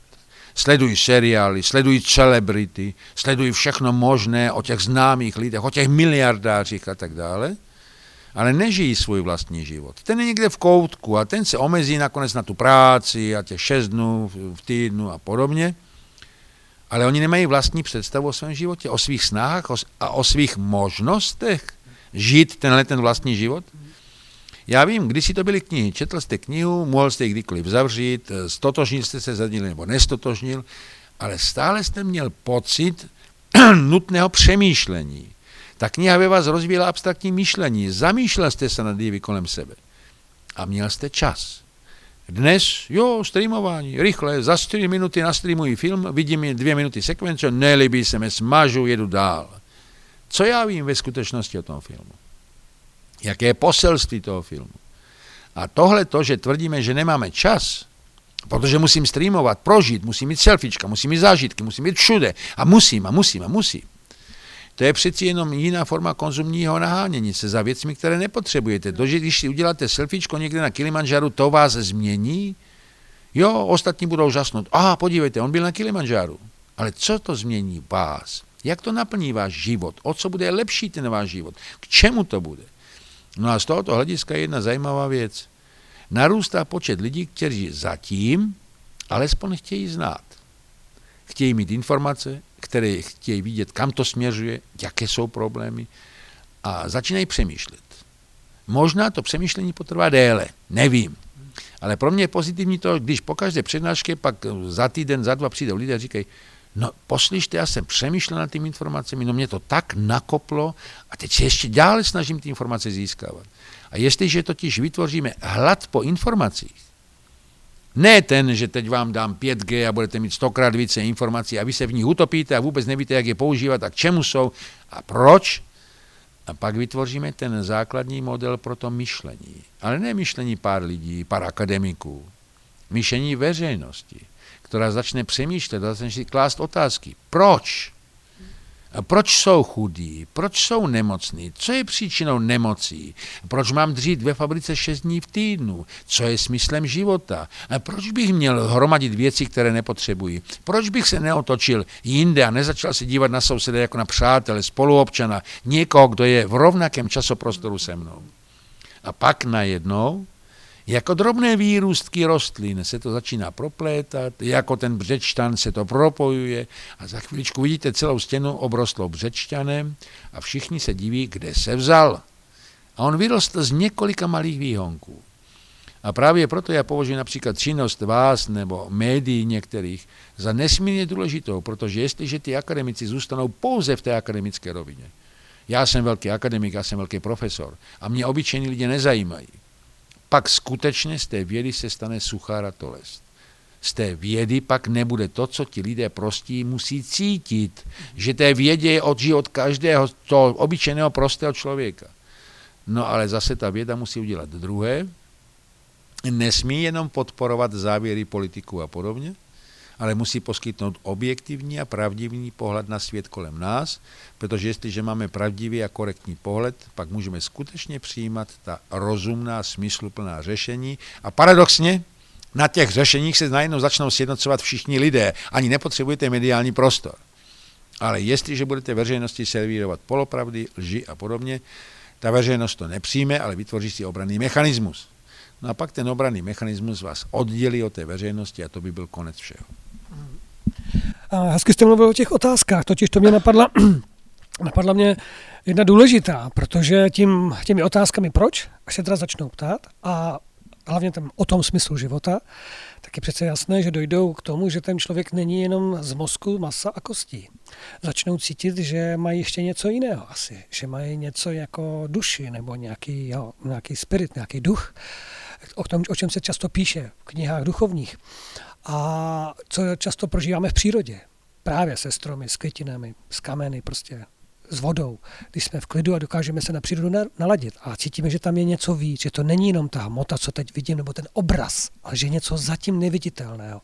A tam je to přece přivede. A v tu chvíli ale je věda, nebo vůbec všichni, nebo, nebo ti, co to budou se snažit probouzet, schopni připustit, mluvit o těchto věcech. Rozumíte mi, věda je jedna věc, ale pak co jsou ty duchovní a duševní věci, že opravdu, protože tam vlastně vznikají i nemoci. Dneska se už to ví, že vlastně dvě čtyři příčiny nemocí se skrývají vlastně mysli, mozek tam hodně pomáhá, nějaké nastavení vnitřní, jídlo, ale pak taky to, jak se člověk cítí, vnímá, jestli se odsuzuje, nebo jestli je radostný. A tam už se dotýkáme energie, jako je duše a, a dál. Jo. A tohle to nevím, jestli jsou schopni všichni právě, ať už profesoři, ty politici, až tomu budou postupně docházet právě těmi otázkami o té společnosti. Jestli řeknou, jo, máte pravdu, my jsme to celou dobu neviděli a teď teda musíme přiznat, že jsme tělo, duše, duch a musíme uspokojit všechny části toho těla, zharmonizovat a nehnat se jenom za tím jako teď. Um, pochopte jednu věc. Jestliže je společnost založena na materiálním konzumu, tak abyste tu spotřebu uspokojil, tak musíte mít peníze. Čili musíte dělat. A protože chcete víc a víc věcí, tak musíte dělat víc a víc a víc. Ty věci vás obklopují, vy je opečováváte, najednou zjistíte, že vás otravují, protože se pro vás přičeží, tak je vyhodíte, ale opět podlehnete reklamě a opět koupíte zbytečnost a tak dále. První věc. Stačí, kdyby se lidé začali zamýšlet nad tím, kolik věcí vlastně potřebujete ke šťastnému životu. První otázka. Druhá otázka. Jestliže já vím, že tyhle věci mě zatěžují. Proč je hromadím? Třetí.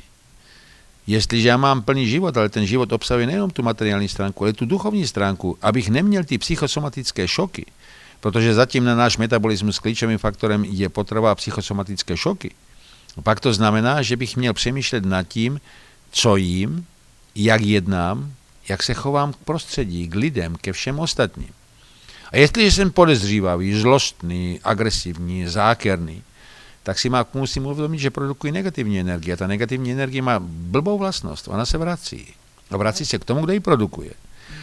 Ale, ano, ale na druhé straně zase, když vezmete přírodu, my jsme zapomněli jednu věc, kterou naši předkové uměli dokonale. Číst paměť krajiny. Protože jestliže já vím, jak ta krajina se měnila, jak to bylo před stolety, před tisíci lety, že jsem součástí té krajiny a té země a že jsem součástí toho toku změn, které probíhají a že po mně přijdou další generace, které opět budou navazovat na to, co jsem já udělal dobře nebo špatně. Pak to znamená, že se musíme vrátit k tomu, co znali naši předkové. Paměť krajiny, paměť země. Každá skála, každý strom, každý potok, každý živočich vysílá informace, vysílá signály. A ty informace vytvářejí kompletní obraz reality, ve které fungujeme. Ale pak musíte znát druhou věc. Musíte znát sám sebe. A jestliže máte znát sám sebe, tak se zeptám většiny lidí, víte, jaké jsou vaše danosti, jak funguje váš mozek, jak funguje váš trávicí trakt, jak funguje vaše vědomí, jak funguje vaše myšlení, jakým způsobem vy vůbec jestujete jako entita. A teď si představte, že základem vaší entity je zlatá triáda mozek, trávicí trakt a imunitní systém. Váš mozek, jeho základem je neuroplastická mapa, která pružně propojí jednotlivé senzorické a neuronové systémy. Ta neuronová mapa se mění, je jiná při narození, jiná ve středním věku, jiná eh, ve starobě. Že vaše neurony vznikají celý život, nevznikají pouze do 18 let vašeho života a že vlastně ty neuronální sítě jsou formovány nejenom v těch elektrických impulzech, které Elon Musk modeluje a tvrdí, že zná myšlení, ale jsou v sedmi dimenzích, se kterých ty elektrické impulzy jsou ty neméně podstatné. A jedna z významných dimenzí těchto neuronálních sítí je nemateriální složka. Na angličané to nazvali duch. Nevím jaký, ale je to duch. Je to prostě nemateriální posud informací a schopnost vědomí chápat tyhle ty nemateriální složky. Kromě toho máte samozřejmě biochemické systémy, máte neurostimulační systémy, máte vibrační harmonizační systémy, ale je tam i nemateriální složka. Druhá věc, jestliže dnes budete diskutovat o umělé inteligenci a všem ostatním, uvědomte si, žádná umělá inteligence podobná člověku nejestuje. My nevíme, kde sídlí vědomí, jakým způsobem funguje, jak vytváří myšlenky, jakým způsobem kóduje významnost jednotlivých myšlenek, jak jsou ukládány, jak jsou modelovány, jakým způsobem funguje ovlivnění vášho mozgu světem kolem vás. No a teď k tomu máte další zajímavou věc. Ukazuje se, že právě neurologie může být jedna z klíčových věd, protože máte dva mozky, jeden mozek v hlavě a druhý kolem trávicího traktu a ten je dokonce 1,5 krát větší než váš vlastní mozek. Ale v tom mozgu jsou specializované neurony, které jsou schopny rozlišit 450 tisíc možných kombinací látek, které jsou v vašem střevu. Umíte si představit něco, co by dokázal nějaký superpočítač nebo něco podobného? Představujeme totiž nesmírně dokonalý a vyvážený systém. Systém, který je nenapodobitelný, ale taky mějte na paměti jinou zvláštnost. Z těch 8 miliard lidí na planetě nenajdete dva identické jedince. Co to znamená? Někdo by řekl Darwinův výběr. Já říkám ne. Je to nutná míra diverzity v lidském druhu, abychom udrželi dynamickou rovnováhu. Rovnováhu člověka a světa, ve kterém ten člověk žije. V tomhle ohledu, když se podíváte na klimatické změny, najednou zjistíte zvláštní věc. Ty klimatické změny jsou redefinováním planety a hledáním nové dynamické rovnováhy. Protože ta dynamická rovnováha je základem všeho kolem vás, celého univerza. A ta dynamická rovnováha má v sobě zakotvený systémy porušování i obnovování rovnováhy. Čili jestliže planeta teď zvyšuje teplotu, eh, hrozí suchem, vodou, změnou energetických eh, poměrů mezi oceánem a atmosférou, mezi vším ostatním, to není důsledek skleníkového efektu. Je to hledání nové dynamické rovnováhy celé planety. A jestliže se takhle na to začnete dívat, pak pochopíte, že výměna spalovacího auta za elektromobil nic neřeší. Protože my musíme najít mechanismus objevení, proč ta dynamická rovnováha se takhle mění a jaký bude výsledný stav redefinice planety Země. Protože každé vybírání globálně, které bylo, sice vyhladilo 60 až 90% živočichů a rostlin, ale vytvořilo prostor pro novou dynamickou rovnováhu. A v tomto ohledu se pokusíte chápat dynamickou rovnováhu a hierarchickou strukturu různosti jako faktor pevnosti systému. Jestli se snížíte počet různých druhů, vyhladíte většinu živočichů a tak dále, snížíte diverzitu pod žádoucí úroveň, nastane nezvratný proces globálního vymírání a všechno vymře. Ale zároveň ta diverzita vytváří pevnost toho systému. Protože když ty druhy jsou zachovány, systém funguje dál. A to je úplně jiný pohled na, ten, na tu změnu světa kolem vás.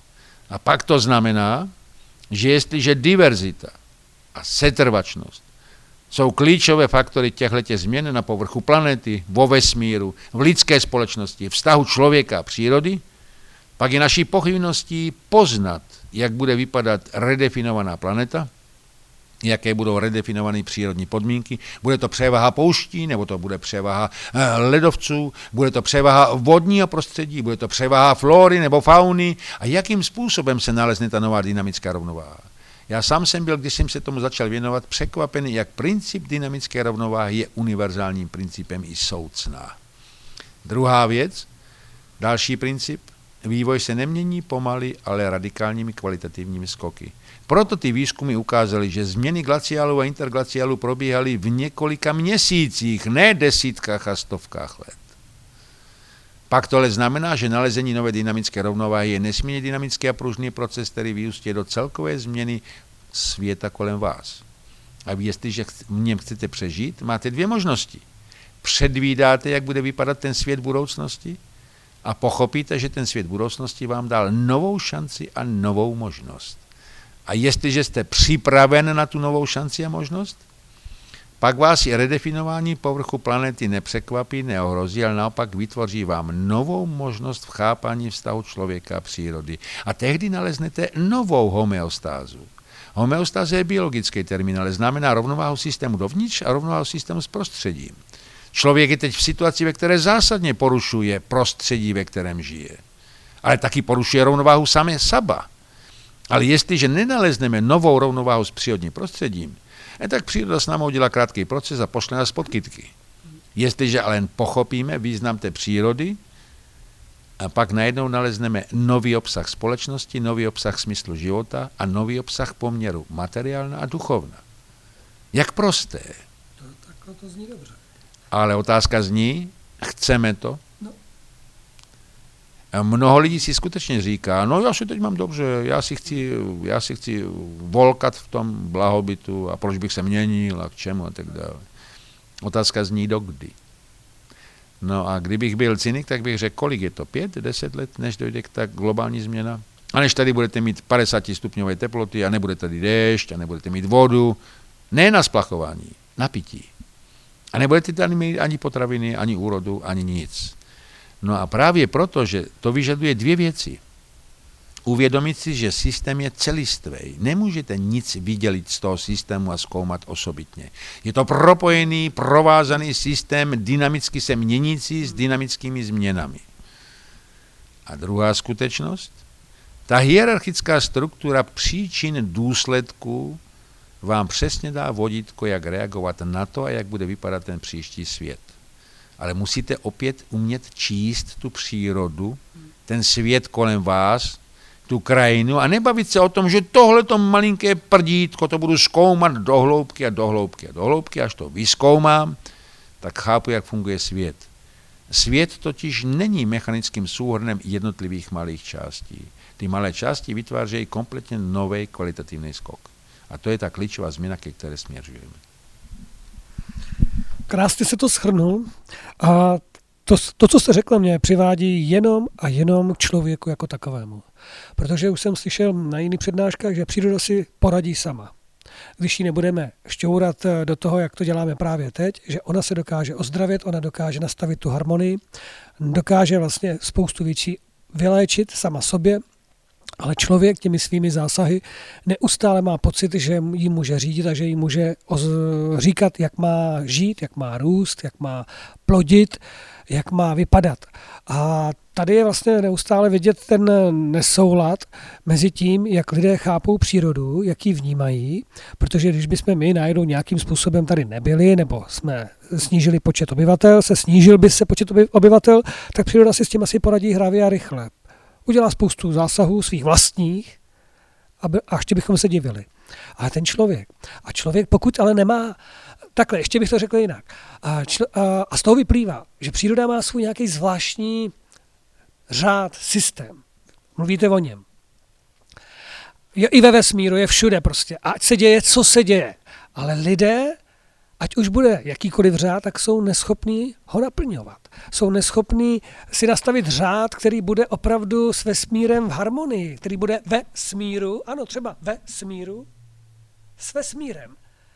Protože my jsme taky jako planeta ve vesmíru, samozřejmě, proč ne? Tak proč nejsme, a my pořád budeme jenom remcat, protože já si dokážu představit, že se teď objeví, já nevím, politice zmoudří někteří. Sestaví se vědecké skupiny. Budou se navrhovat různá o, systémová opatření, jak e, zachránit planetu a samozřejmě i společnost. Ale lidi to nebudou chtít přímo, protože budou říkat, jak, jak já budu tady to zas takový příkaz, já co si to vymýšlím, já budu to chtít jinak. Ale víte, co je na tom zvláštní? Kdyby se tohle to nedělo a zasáhla by příroda tím způsobem, že od zítřka budou ty 50 stupňový vedra, který nemůže ovlivnit tím ani pan Babiš, ani ministerstvo energetiky, že vypne knoflík. Prostě budou. A nebude voda do půl roku, tak lidi nebudou remcat, ale budou muset rychle začít okamžitě řešit a budou úplně v jiné pozici. Ale jak na vás něco netlačí, něco nebolí, něco neskřípe, nebo není opravdu katastrofa, tak ty lidi nejsou schopní zvednout ty zadky, nebo začnou přemý, začít přemýšlet tak, aby se sjednotili jako jeden muž, jedna žena a začali prostě vytvářet ty, ty hodnotné, hodnotné systémy pro soužití lidí. Z toho mám trošku obavy právě. Všechno to, co jste řekl, souhlasím. Ale obávám se, že ty lidé jsou nastaveni tak, že čekají nebo nečekají, že bude muset přijít opravdu katarze. Jak říkáte, pět, deset let, nevím, nepřeju si to, ale, ale zase nejsem ignorant, protože když si spočítáte určité souvislosti a ještě chvilku, a právě ta voda to říká, ta voda to říká evidentně a jasně. A nevím, jak dlouho ta voda bude muset ještě říkat, jako pozor, ty, ty, ty, bu, bu, bu, už je to vážný. První věc je, že někteří katastrofisté vám řeknou, že skutečně ta společnost, ta lidé se změní, až narazí na betonovou zeď. To bude ten transformační šok, ten katalyzační faktor a pak lidé začnou přemýšlet a podobně. Ale proč máte čekat až na ten náraz na tu betonovou zeď? Tohle to nemáte zakódováno v sobě jako genetický předpoklad a podobně. Ale musíte si uvědomit jednu principiální věc, která ničila mnohé společnosti. Jestliže všechno podřídíte penězům a zisku, pak budete jednat přesně tak, jak jednají lidé teď. Nebudete nic řešit, budete čekat, protože ještě můžu vydělat. Ještě. Ale když už nebude co vydělávat, tak už nebude ani mě. Nejenom to, co chci vydělávat. A právě proto země i ty nacionální, transnacionální korporace dospěly k závěru, že pravděpodobně ta honba za ziskem za každou cenu je vlastně zničující, je kontraproduktivní, protože ona sice vám dá peníze, ale jak více destruktivně působí, oni ztrácejí na hodnotě, čili já vám dám peníze, které nemají hodnotu a naopak je to destruktivní, totálně. No a právě proto se objeví ty úvahy o komplexní kvalitě života na místo HDP. Ostatně HDP má chybovost 10 až 30% podle analýz profesorky Vintrové, takže o čem se bavíte? Ostatně to HDP zahrnujete i produkci, kterou nikdo nekoupí a nespotřebuje, ale vy tam zahrnujete. A to máte desítky procent textilního průmyslu, farmaceutické, automobilového průmyslu a tak dále. Jenom proto, abyste vykázal HDP a firma vykazovala produkci a měla bonitní akce na kapitálových trzích a vydělávala prodajem těchto těch akcí? A teď jste u další otázky. Proč člověk nenachází ten vztah k přírodě? Proč se dívá na tu přírodu jako na exploatovanou surovinu, jako na možnost, co můžu speněžit. Ten les můžu speněžit, tu vodu můžu speněžit, tu půdu můžu speněžit, všechno můžu speněžit. Ale to speněžení nakonec speněží i mě. V tom je ten paradox. Pak se stanu otrokem ve vlastní zemi a pak se stanu něčím, co jsem nikdy nechtěl. Ale právě proto se musíme opět vrátit k tomu, abychom pochopili, co nám ta krajina, ta země říká. Ten každý kámen, ten každý strom, ten každý živočích, ta každá zákruta v řece, kterou znáte od malička, to není pouze řeka. To je informační signál, informační komplex údajů, který nám říká, kde žijeme. A jestliže tohle to začnu chápat, tak najednou pochopím, proč ti starý římané postavili ty cesty přesně tak, jak jsme je postavili my dnes, jenomže oni něco věděli poznali genealogy krajiny. Věděli, co ta krajina vysílá. A oni to využili pro svůj prospěch, ale nenabourali tu krajinu tak, aby se pro ně stala nepřítelem.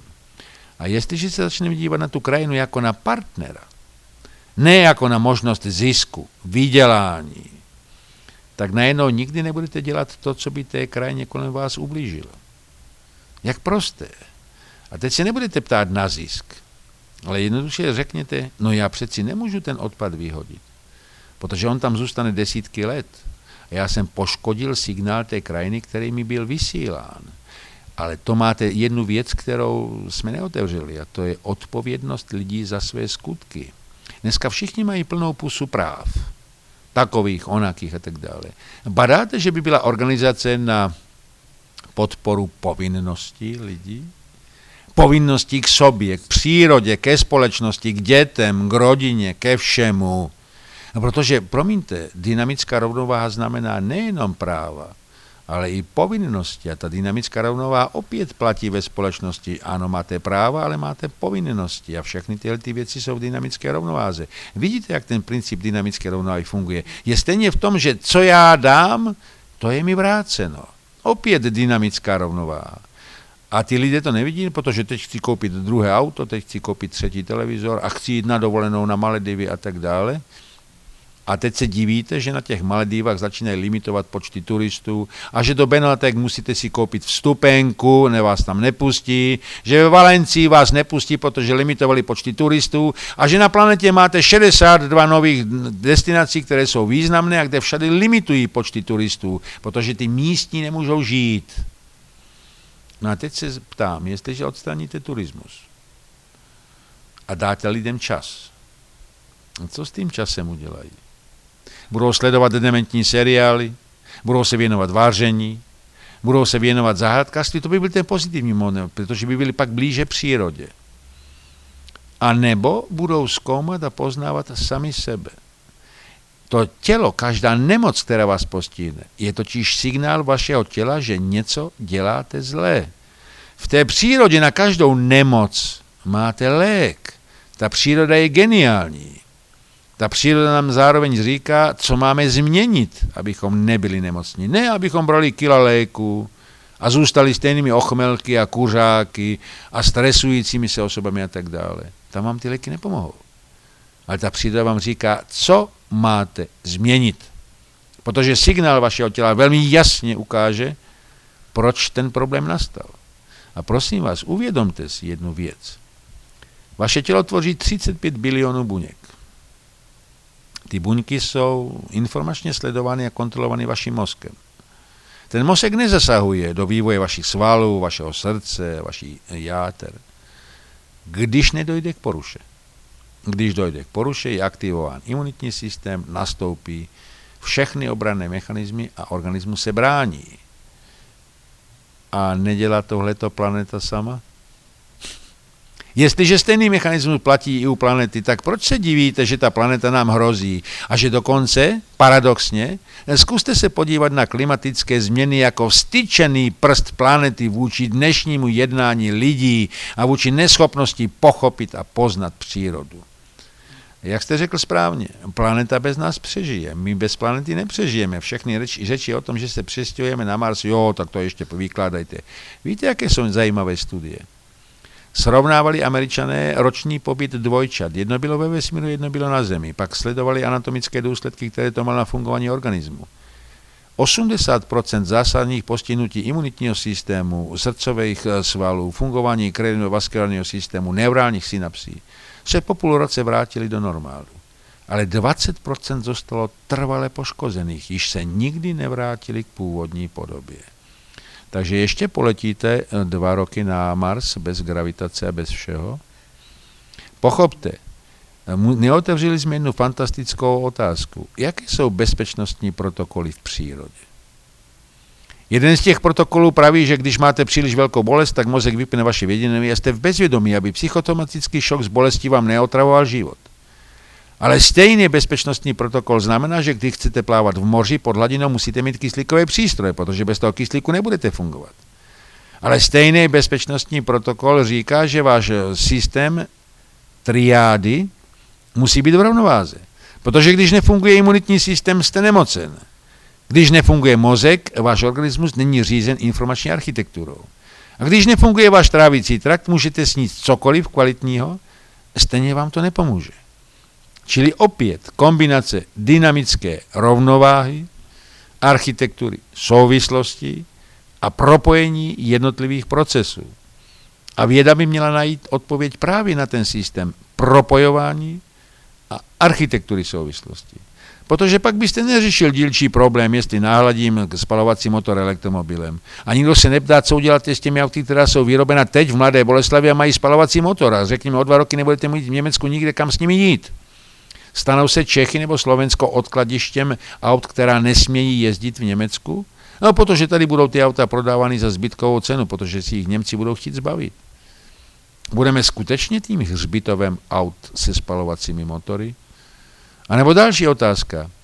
Víte velice dobře, že když máte velká pole, větrná a vláhová eroze odnese miliony tun spraše.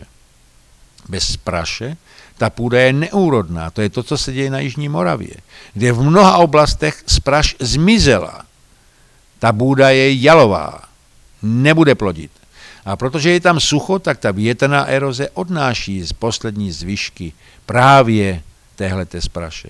A víte, kolik ztratí Česká republika díky větrné a vodní erozi z praše? 30 milionů tun každý rok. A až tady žádná spraš nebude, kde budete pěstovat i ten vínič na Mělnicku? I ty kedlubny někde na Moravě. Čili je to velmi prosté. A proto se nedivte těm Němcům, že teď přišli s geniálním objevem, musíte pole zmenšit, musíte udělat znova meze a větrolami, musíte hnůj zapracovávat do půdy, musíte, musíte škrtnout chemizaci, musíte se vrátit k tomu, že ta půda má mikrobiotu, pán Bůh zaplatí, Česká akademie v Praze rozvíjí projekt obnova mikrobioty v půdě, protože právě Jestliže máte kvalitní mikrobiotu, tak z těch 60 miliard kubíků vody, kterou spadnou na Čechy, ta půda nemusí zadržet 5 miliard, ale 18 miliard. A nemusíte mít remísky. Ani poldry. Jenom změna mikrobioty půdy a návrat k absorpční schopnosti půdy ve vazbě na vodu. Přidejte k tomu zalesňování, a další věci a najednou zjistíte, jaké štěstí je být na rozvodí Evropy. A bez vody není nic, včetně nášho života. Čili vidíte, ta příroda nám sama určuje varování, řešení, záleží pouze na nás, jestli to řešení přijmeme a jdeme s ním. To je všechno. Mluvil jste o vodě, ale víme sami, že to rozvodí které tady máme obrovské, tak se neustále vedou spory o to, že nevlastníme úplně všechno. Že firma Veolia tady má spoustu vlastnictví a tak dále. Jsou tady dokonce občanská združení, myslím, že se to jmenuje Pravda o vodě, které se snaží vlastně získávat vodu zpátky do vlastnictví vodáren místních ale že se to nedaří všude, samozřejmě vláda se k tomu nějak nestaví, veřejně nevydali žádný zákony k tomu, asi všude, všude, pořád je to taková hra, taková divná, jakože víme o tom, ale nevíme, co s tím, přestože tady jsou občanská, nebo občanské spolky, kteří už to zveřejňují, dokonce vyhráli soudní spory už v některých městech a mají teda zpátky své vodárny.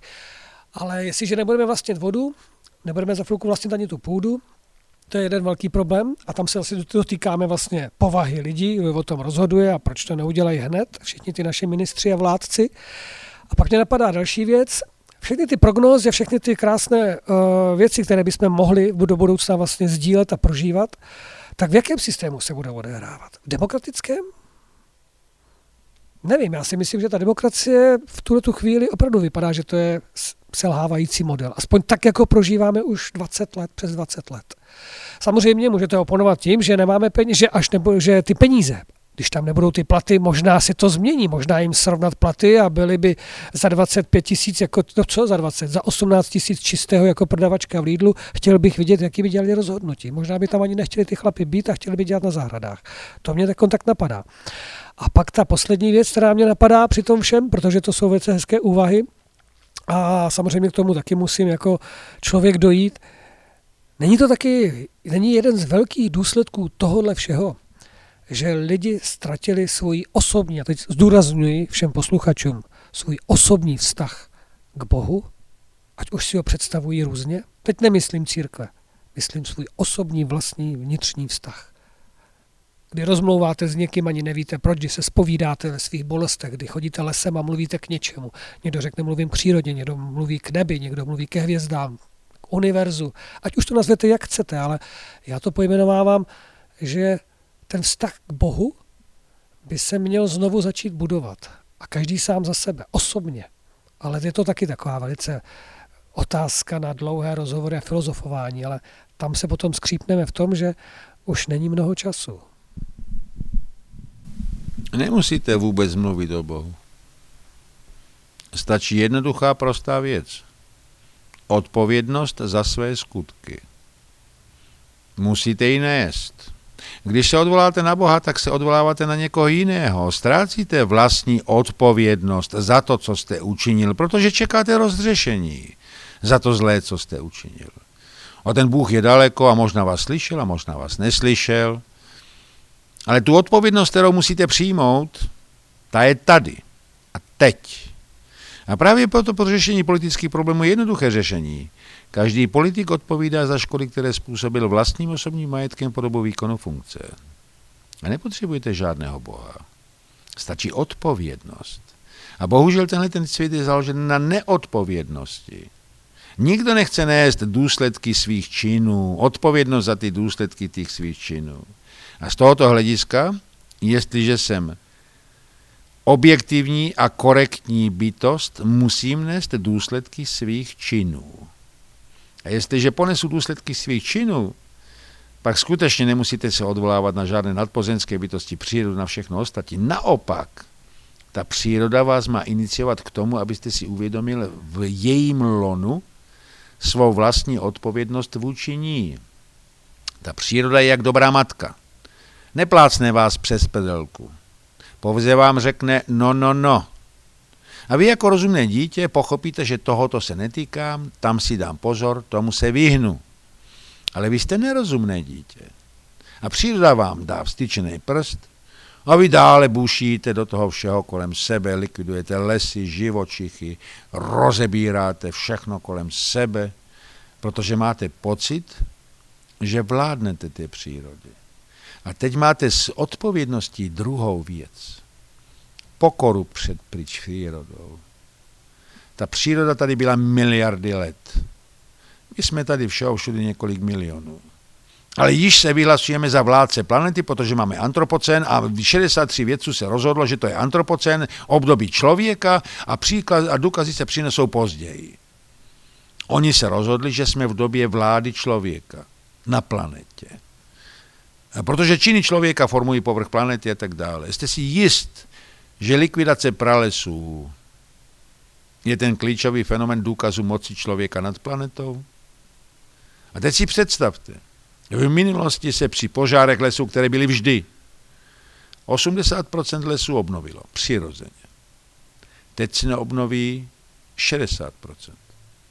Zvíšek se neobnoví, pokryje se pouze nálety a malými křovinami. Kdo to udělal? Člověk, příroda, Bůh? Ne. Ta příroda nám styčila prostředník a řekla, jestliže takhle budeme pokračovat, pak skončíme jako ta savana, jako ta pustina s těmi nálety a v malém počtu. Ale my se tváříme, že jsme vládci přírody. Čili odpovědnost, úcta před přírodou, schopnost vnímat, co ta příroda říká a mít úctu jeden k druhému. Čtyři body. Čtyři body krychle. Čtyři body koule. Pevného útvaru. A když tohle to vemete, pak máte najednou před sebou zajímavou věc. Vy chápete, proč ta příroda takhle reaguje a tak jako ta nemoc je signál vašeho organismu, že něco děláte zlé, tak ta příroda přes ty signály změny vám říká, co děláte zlé. A vám zůstává jediné. Číst ty informace přírody, které vám ona ve své laskavosti dává. Je to velmi jednoduché, jenomže musíte změnit svůj pohled na dnešní pohled vládce člověka, který přeci poručí dešti větru, bude dělat geoinženýrství a tam udělá průplav a tam udělá horstvo a podobně. Opravdu si myslíme, že jsme vládci planety? Nebo pouze ta planeta nás strpí na svém povrchu a celý proces současných změn přírodního prostředí je skutečně pouze hledáním nové dynamické rovnováhy a přeformátováním planety. A člověk možná taky přispěl nějakými těmi emisemi, ale nebyl klíčovým a jediným faktorem. A kromě jiného, neopomeňte obrovský význam vnějšího prostředí, precese zemské osy, cyklování eh, planetárního oběhu eh, planety kolem Slunce, 100 tisíc letý cyklus. Změna koloběhu Slunce kolem centra galaxie, 200 milionů let. V tomto okamžiku letíme rychlostí 230 km za vteřinu po koloběžné dráze kolem centra galaxie. Uvědomujete si to? A co se děje s tím světem kolem nás? A co když ten vesmír je neporovnatelně složitější? A já neříkám, že my víme chybné věci. Ale tak, jak ty korektní neurologové nebo genetikové přichází na jednu věc. My známe strašně malou část nesmírně složitého systému, který si dokonce ani nedomýšlíme ve své vlastní ješitnosti. Protože my víme, že náš genofond má 23 tisíc sekvencí. A jak se vypořádáte s těmi i-motify, těmi uzlinami na vaší struktuře DNA, které fungují, vypínají, zapínají genomy, enzymatické struktury, nevíme, proč jsou tam, mají společných pouze 10%, všechno ostatní je individuální. A proč to tam je? A dokonce takové triviální věci. Když jste zemřel, když jste mrtví, klinická smrt, biologická smrt. A jestliže vám řeknu, že výzkumy ukazují, že váš mozek je aktivní ještě 8-10 hodin po smrti, můžete ho rozebírat na náhradní díly? Nebo je to bezpečnostní protokol přírody, abychom nerozebírali člověka, ale hledali jinou cestu náhradních orgánů? A teď si vemte další otázku. Proč stárneme? Protože kdybychom nestárli, tak by se planeta zamořila bytostmi. A jak stárnete? Protože na konci vaší DNA jsou telomery, které se zkracují, čili když se narodíte, máte délku 15 200 částí, když klesnete pod 8600 částí, tak zemřete. A jak je možné, že někteří živočichové mají přirozenou telomerázu, čili eh, biochemickou látku, která je schopna zastavit zkracování telomer? A co byste řekli na další, nejnovější objev v biologii a v genetice a medicíně? Naše klíčové orgány jsou ve vacích. Ostrosrdcovník, například vaše srdce. Ten ostrosrdcovník je naplněn tekutinou. Všichni si myslí, že to je pouze tlumící faktor. Ne, v té tekutině máte buňky, které regenerují vaše srdeční buňky, vážený pane kolego. A každý klíčový orgán, břišní dětina a mozek je uložen v takovéhle tekutině. A ta obsahuje tyhle ty reprodukční buňky. Umíte si představit, proč tohle to funguje? A teď si představte, že vaše orgány eh, stárnou různě. Některé vůbec nestárnou, například srdce a mozek. Oni nestárnou, ale stárnou buňky, které je opečovávají, čili glie. Ty stárnou. Ale vaše neurony nestárnou. Čili proč to říkám? My jsme se povýšili na vládce planety, ale vůbec nevíme ani, kdo jsme. Zvemete transhumanismus, který říká, že když vám implantují čipy a procesory, udělám vám robotickou ruku, nebude z vás cyborg, ale bude to nová vyšší úroveň lidství. A já jim říkám, prosím vás, co chcete zlepšovat, když nevíte to, co je, co chcete zlepšovat. Nevíte, jak to funguje. Nemáte dunstu o tom, jakým způsobem jsou propojeny všechny systémy v lidském těle. A my jsme vůbec neodhalili, jak jsme dokonalí. A skutečně představte si, že jsme jeden z nejdokonalejších výtvorů vesmíru. A to lidstvo bezohledně plítvá jakýmikoliv schopnostmi tohoto výtvoru, plítvá časem, plítvá vlastními lidskými zdroji, plítvá vším. Absolutním pohrdáním ke kvalitě lidského života, k jeho ceně toho lidského života. A nemáte stát v růze nad tím, čím jsme? Jak dokonalý ten systém je? Nepoužíváte binární kód, nepoužíváte desetinou soustavu, váš mozek funguje n-dimenzionálně. Váš mozek dokáže předvídat budoucnost, váš mozek vytváří virtuální obraz reality, váš mozek používá 21 smyslových orgánů, ne pět. Informační architektura vašeho organismu je nesmírně dokonalý systém. Dokonce existují teorie, že to je univerzální model fungování složitého systému řízený informačním protokolem. Ostatně, co je informace? Číslo, bod, tok, kontinuum, propojení. Co je to informace? Jak funguje ta informace? Je to šém, který vložíte do golemu? Je to něco, co je součástí algoritmu a ten algoritmus funguje, protože ta informace tam je. Pochopte, že lidský organismus je nepředstavitelný model složitého systému a my vůbec nechápeme, jak funguje. Jo, vy to rozpitváte, máte srdce, a máte mozek, a máte ledviny, a máte játra, a máte stehenní kost, a lítkovou kost, a laketní kost. Jak jsou propojeny? Jak je možné, že kdy vy, když vy podvědomě uchopíte ten pohár a koordinujete 180 svalů, ale vůbec na to nemyslíte? Jak to dokáže ten váš organismus? A jestliže chápu, že informační architektura je klíčem, pak začnu chápat, co ta informace je, jakou roli hrá ve vaším organismu, jak ji můžu využít, ale taky další věc. Představte si vaši cingulu, amygdalu v češtině má dvě části, přední a zadní. Všechny informace senzorických systémů se soustředí v zadní části amygdaly a ta udělá to, čemu se říká šestý smysl. bleskový vhled do situace, ve které jste. Nehledá detaily, hledá bleskové řešení. Proto to tvrzení, že ten nejlepší je ten první nápad. A pak se to posune do přední části amygdaly, která má čas a vytvoří detailní obraz se všemi detaily. Ale rozhodnutí již padlo, směr byl určen. Zkuste přemýšlet nad touhletou architekturou mozku.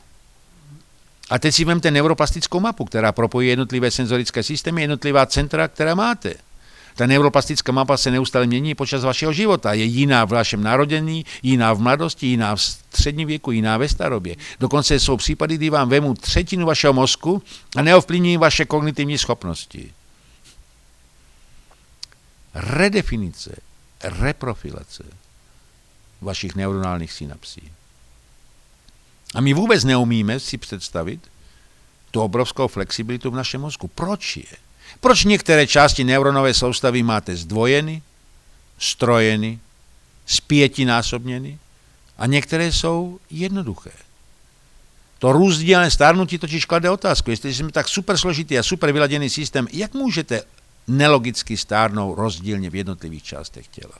Vždy to nemá logiku, protože ten složitý systém může fungovat pouze, jestliže stárne souběžně. A on ten všívák jeden stárne odlišně a některé části nestanou vůbec. Pochopte, i v té medicíně dochází k obrovským objevům, ale ty objevy zůstávají izolovány a stále se nedaří rozvinout takzvanou personalizovanou medicínu, která vás chápe jako celostní systém. Ne jako střeva, srdce, zeptám se vás, bolí vás hlava, máte závratě, máte problémy s píchaním u srdce, o jasně, takže jste kardiak, máte vysoký tlak, musíme vám dát nějaký bypass a je to vyřešeno. Prdlajs. Nepochopili jsme, co je příčinou a co signalizují tyhle ty symptomy. A já to říkám ne proto, aby se pochválil lékařskými nebo nelékařskými znalostmi. Pochopte, člověk je geniální vzor přírody pro pochopení složitého, supersložitého systému. A to by se našly některé skupiny lidí, kteří říkají, že člověk je nejgeniálnější výtvor a že dokonce míra diverzity na této planetě je výjimečná. Ale pak zkuste propojit všechny tyhle ty úvahy k novému pohledu na sebe sama, na společnost a na toho dárce, tu přírodu. Pak máte odpověď. To byla vyčerpávající odpověď. Ale mě tam zaujala na začátku jedna věc a budeme za chvilku končit. Vím, že máte příliš málo, čas, málo času, ale tohle si neodpustím. Vy jste řekl to hezký slovo úcta. Úcta k přírodě, úcta člověka člověku. Myslím si, že mnoho lidí klidně si typnu číslo a nejsem ten typ, který by to dokázal odhadnout přesně, ale možná 80-90% lidí řekne úctu k přírodu, že by někde v hluboce v sobě má, že prostě i když vyhodí ten odpad nebo něco mu tam prostě, ale že by se to dalo zachránit, že by se to dalo vychovat, že by se to dalo probudit, ta úcta. A daleko horší vidím, nebo lámu si kolikrát hlavu, jak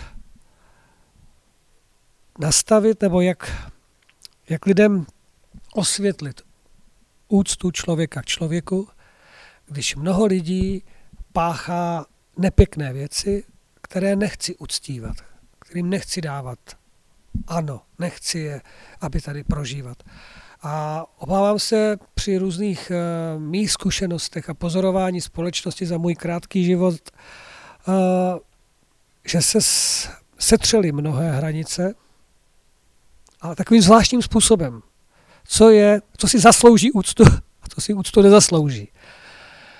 A toho se bojím a snažím se ve svém životě to narovnávat, snažím se to o tom mluvit, ehm, i psát, hovořit s dětmi, hovořit s přáteli, abychom si všímali, a možná mi pomůžete, možná o tom taky přemýšlíte, jak nastavit to, aby jsme nemíchali to, co životu prospívá, to, co neprospívá, aby se nestírali ty hodnoty. Je to jedna z velkých hodnot úcta. Úcta člověku, úcta, úcta k přírodě. A ty hodnotové systémy, možná bychom mohli nazvat lidskost, lidské systémy, lidství, které navazují na další samozřejmě, pokora a další, další můžeme. Můžeme dokonce jít ještě dál a můžeme říct, že to jsou ctnosti, o kterých psali kdysi ve starém Římě, ve starém Řecku. Ano, tak to řekněte do mikrofonu. Vtip je totiž v tom, že jestliže ztrácíte úctu, lidskost, pak ta civilizace končí, ztratí se v propadlišti dějin, zmizne z historie, ale vy máte jednu fantastickou možnost. Když radíte význam informací, tak jim přidělujete kód významnosti. Ten kód významnosti není pouze produktem logického hodnocení jevu, ale obsahuje logicko-emoční strukturu. Ta emoční struktura je formována společenským vědomím, etikou, morálkou, mravností a vším ostatním. Jestliže ale ta společenské vědomí začne vyznávat jiné hodnoty, pak té v hierarchické struktuře logicko-emočního informování se objeví jiná kritéria. Zloba, závist, zlost a podobně. A tu jste u toho, že to musí být společenské vědomí. Já teď nebudu diskutovat o tom, co tvoří společenské vědomí. To tvoří každý z nás jeho jednání a možná taky těch desatorů a všechno ostatní, ale jsme produktem civilizačního modelu a historie nás vlastních. Znamená to teda, že měli bychom se zamyslet, co umožnilo našim předkům přežít. Bezbřehá poslušnost, bezbřehý vzdor, lidskost, spolupráce, chápaní toho druhého a v neštěstí vám soused podá ten hrnek vody? Ano. A to, to je v nás zakotveno, ne ty druhé věci, protože tohle to nám umožnilo přežívat, to vám umožnilo řešit první a druhou funkci vašeho kraniálního systému, boju nebo úteč, proto máte třetí funkci, sociální, musíte si vyměňovat informace, bez přátel ostatních nepřežijete. A to je právě ta lidskost, ta úcta, ta empatie a ta schopnost cítit se do druhého. A teď to nenahradíte ani dalším streamovaním, ani Netflixem, ani ničím jiným. Je to to, co vzniká u člověka výzaví. Jedna drobná poznámka. Co myslíte? Proč se nerozšíšily videokonference díky netu? Protože výzavý osobní kontakt ničím nenahradíte a žádné technologická finesa to neudělá. Čili vidíte, že například v jedné oblasti lidé pochopili. Teď je o to, aby to pochopili ve všech oblastech, ne v oblasti pouze v oblasti videokonferencí. Samozřejmě na tomto naše mediální koncerny nezbohatnou, ale zbohatneme my, lidé. A právě vtip je v tom, že jestliže si tohle to uvědomíme, pak žádný Netflix, nikdo s váma nepohne. Ale jestliže budete pohledat tomu, že ano, já si musím koupit nový smartphone, protože ten má větší obrazovku a musíme další 5G, protože to bude stokrát více informací, zvládám ty informace dnes při, při 4G?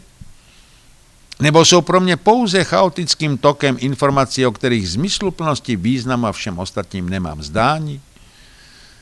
A tu jste opět u toho. Je člověk myslící nebo hloupá bytost? Jestliže je hloupá, tak ať spláče nad vědělkem. Jestliže je myslící, sama bude i díky tomuto vašemu příhovoru bude hledat jinou cestu.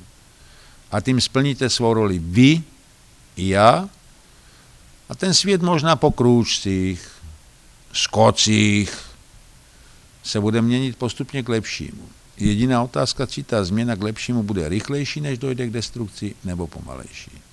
Ale to už bychom byli u obrovské diskuze na téma bod zlomu nebo bod obratu. A pak bychom diskutovali o různých vědeckých koncepcích, kdy umožňujeme ještě obrátit vývoj, nebo už jsme minuli bod obratu a již jsme pouze v bode zlomu celkové destrukce. Ale to nebudeme teď dělat, to můžeme udělat na příště. Děkuji pěkně. Děkuji vám za rozhovor a přeji vám krásný den. Milí posluchači, právě jste směli vyslechnout další část rozhovoru s panem profesorem Petrem Staňkem a já se budu těšit zase opět někdy na příště. Naschledanou.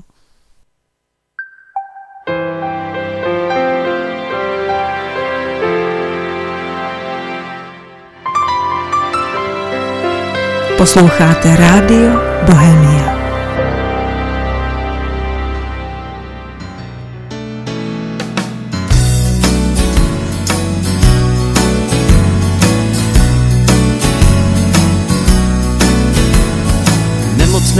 Ze všeho, co vidím a jsem, utahanej podléhá, mám o lodi sen, vše mi špatně, každý jenom naříká a nemůže ven.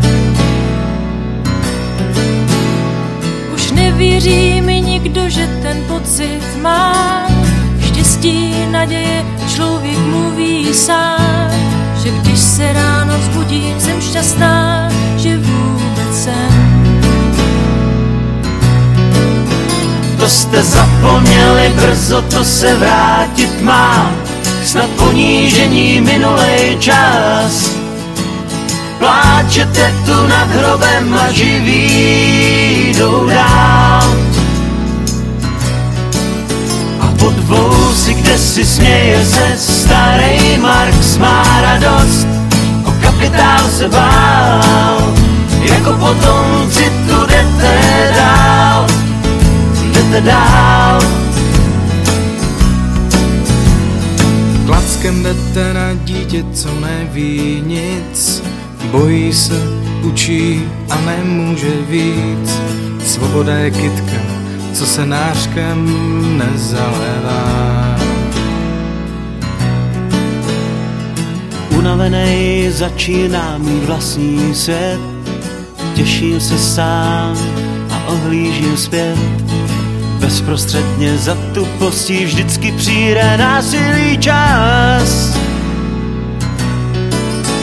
To jste zapomněli, brzo to se vrátit má, snad ponížení minulej čas.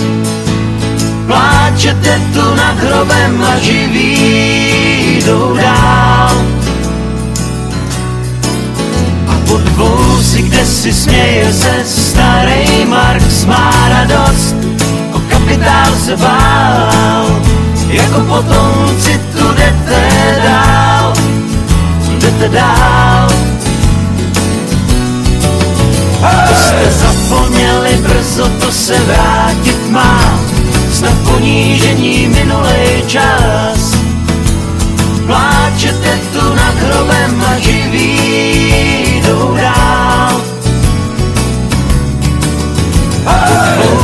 kde si směje se starý Marx má radost. Krásný a příjemný dobrý večer ještě jednou vám všem, kteří jste vydrželi u Rádia Bohemia v živém vysílání ještě do těchto hodin, protože pokračujeme dál a po uh, rozhovoru předtočeném rozhovoru s panem Petrem Staňkem se tady s vámi společně s Alešem Svobodou budeme snažit dotknout témat, která jsou samozřejmě trošičku, nebo navazují na pana Staňka, ale budou přecházet do České konference, do projektu, do, mm, ano, do projektu, který nám dvou je velice blízký a nejenom nám dvou, i našim přátelům, kteří nám pomohli tento projekt eh, nastartovat, kteří pomohli tento projekt celých těch deset let uh, udržovat a zároveň nést uh, ty hodnoty, o kterých eh, Petr Staněk eh, trošku hovořil, ale ne z ty hodnoty, které Česká konference se vždycky snažila vyzdvihnout, stojí za nimi i dnes a věřím, že bude, i kdyby, i kdyby internet už nešel a všechny ty sítě spadly, tak eh, se toto nezmění. A věřím, že se nestane ani to, jak teď se zpívalo v té písničce, že nebudeme plakat nad hrobem, ale že tu svobodu, kterou často lidé zmiňují a chtěli by, takže ji nebudeme zalévat smutkem, ale budeme ji zalévat činy a určitou odpovědností a rozhodnutími, která budou přesahovat nejenom jedny volby, ale minimálně aspoň 20-30 let. Pane Sobodo, tak ještě jednou dobrý večer. Ještě jednou dobrý večer vám, Karli, posluchačům, pokud nás poslouchají v tuto pozdnější hodinu. Uh, tak uh, plakat nad hrobem nebudeme, předpokládám. Doufám, že ne. I když někdy to tak vypadá, že člověku je z toho smutno. Já jsem tady při tom rozhovoru s panem Staňkem měl různá prožití a teď jsem si tady zapsal takové tři, tři body nebo tři věci, které bych s váma rád probral a postupně se potom dostal eh, společně eh, k České konferenci, která určitě zaslouží v tento rok nebo vůbec na našem rádiu i na médiích zvýšit pozornost na ní a na to, co se chystá, jelikož z toho budou ještě mnoha další mm, jak bych to řekl, budou z toho možná obrazy a mm, výhledy, které, jak doufám, budou nápomocny pro ty roky příští. A ta první věc, kterou jsem si tady zapsal, je mm, důvěra ve společnosti, která neustále samozřejmě padá, klesá, má dokonce různé, řekl bych, takové křivky, jo, že když eh, se dobře mediálně něco nastartuje, tak ta důvěra se tak zvláštně jako zahalí do nějakého zdánlivého pláště, který má na sobě název důvěra, ale ono to je skryté. A pak se zase z toho stane ta velká nedůvěra a zklamání. A zajímalo by mě, jak vy vnímáte důvěru ve společnosti, důvěru člověka k člověku a důvěru, kterou člověk potřebuje, když pracuje právě na projektech, jako je Česká konference a jim podobných, jelikož tak by to nemohlo nikdy vzniknout a i když i my jsme prožili bolestivá, bolestivé dny, nebylo to všechno růžové, tak deset let jsme zvládli, nebo aspoň vypadá to tak. Doufejme, že ano, protože ten poslední desátý ročník té dekády, kterou jsme si vytyčili, je teprve před námi, tak věřím, že to všechno zvládneme dotáhnout do toho hm, závěru, který hm, víceméně by měl být na jednu stranu rekapitulaci a na druhou stranu alespoň za mě jakýmsi výhledem pořád to téma kudy a jak dál je, myslím, platné. A co se týče té důvěry, tak vy jste ji zmínil v mnoha vrstvách a ona, troufám si říct, že v každé té vrstvě má úplně jinou podobu, úplně jiný status eh, v přístupu člověka k životu a je tam jakýsi Eh, rozpor, který se dá říct, že eh, důvěra od člověka k člověku může existovat, důvěra od člověka ke společnosti je snadno otřesitelná nějakou zkušeností a může vést k zanevření na mm, jako, jakousi černobílou eh, jako výslednici člověka to, že, že ztratí důvěru k nějakým oporám, nějakým systémovým schopnostem té společnosti a v tomto směru se mi vybavil ten čas eh, prvního ročníku, protože jestli si, Karl, vzpomínáte, ten, ty přípravy, které jsme měli na konferenci, tak aniž bychom to nějakým způsobem plánovali, tak oni byly vygradovány tím, že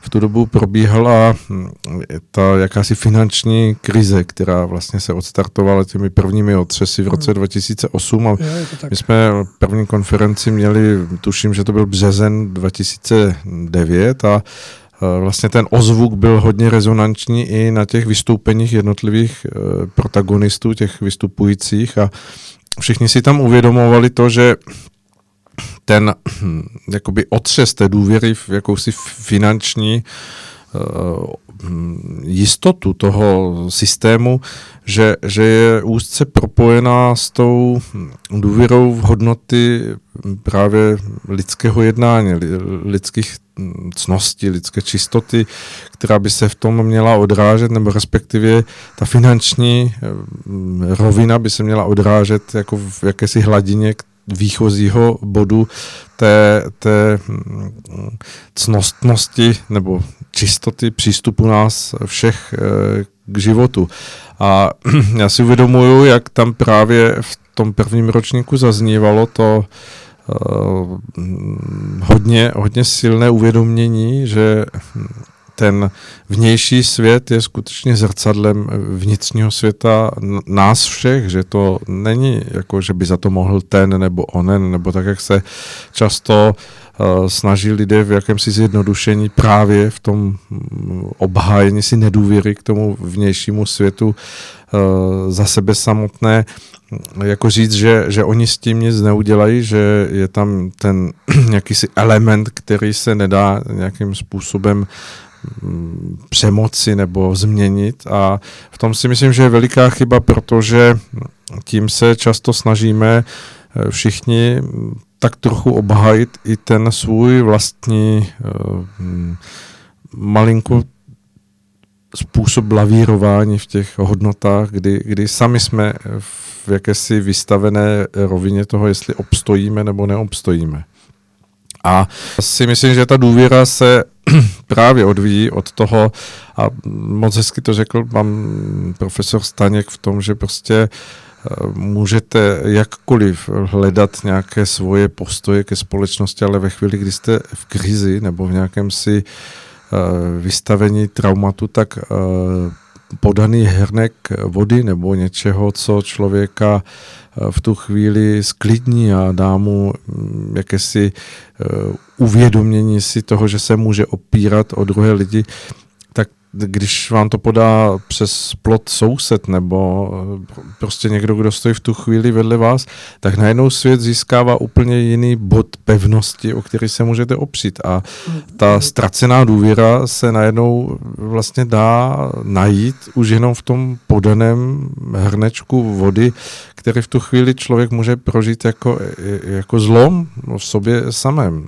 A já si myslím, že tak, jak jsme o tom hovořili před těmi deseti lety a byly tam jako výhledy jakéhosi pokračování a žel se mnohé z těch výhledů splňují, naplňují, protože ty, ty jakési sinusoidy nadějí, protože v tu dobu se vynořovalo jakési nenápadné hnutí, které slibovalo, že, že změní vlády o, o oligarchů a změní vlády eh, jakýchsi těch zavedených stran a všechno to bude jako jiné, tak vidíme, že jsme prošli nějakými klikaticemi a sinusoidami a zase je tady ve velké části společnosti nedůvěra, teď dokonce nedůvěra, která ocásá i tím jako pozemský právním systémem, protože vlastně mm, najednou docházíme k tomu, že verdikt uh, jako právního systému neuspokuje lidi v tom, aby, aby řekli, dobře, je to tak, eh, jako pojďme dál, ale vlastně rezonuje v lidech jako dalším nějakým stupněm nedůvěry, který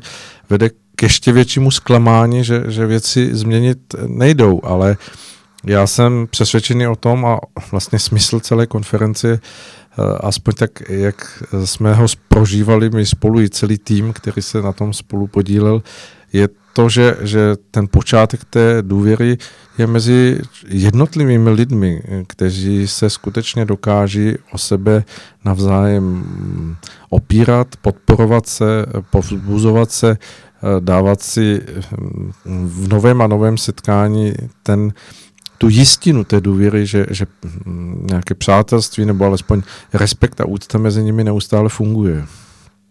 Hmm.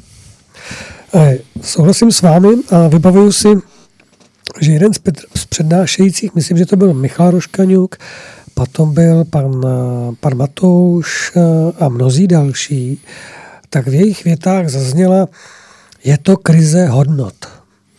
To zaznělo z mnoha úst a bylo zvláštní, že ti lidé přicházeli z různých oborů no, a právě. tehdy se to skutečně jako by protnulo v Přesně. takové souznělosti, kterou nikdo neplánoval. To vlastně no. spontánně vznikalo a ta, ta, to slovo nebo to sousloví krize hodnot tam na konferenci několik ročníků zaznívalo velmi silně a e, pro mě to bylo tehdy uh, osobně uh, potvrzení toho, že jsme na stejné vlně, že si uvědomujeme to, že skutečně uh, jsou nějaké hodnoty, které vlastně v té společnosti stále znovu a znovu dostávají na frak tím, jak, jak se vlastně každý z nás nějakým způsobem v těch svých zlomových momentech uchylujeme k tomu snažení se obejít hodnotu nějaké cnosti a zachovat se mm, jako chytře, mm, racionálně, možná e, vychytrale, možná lstivě v daném okamžiku.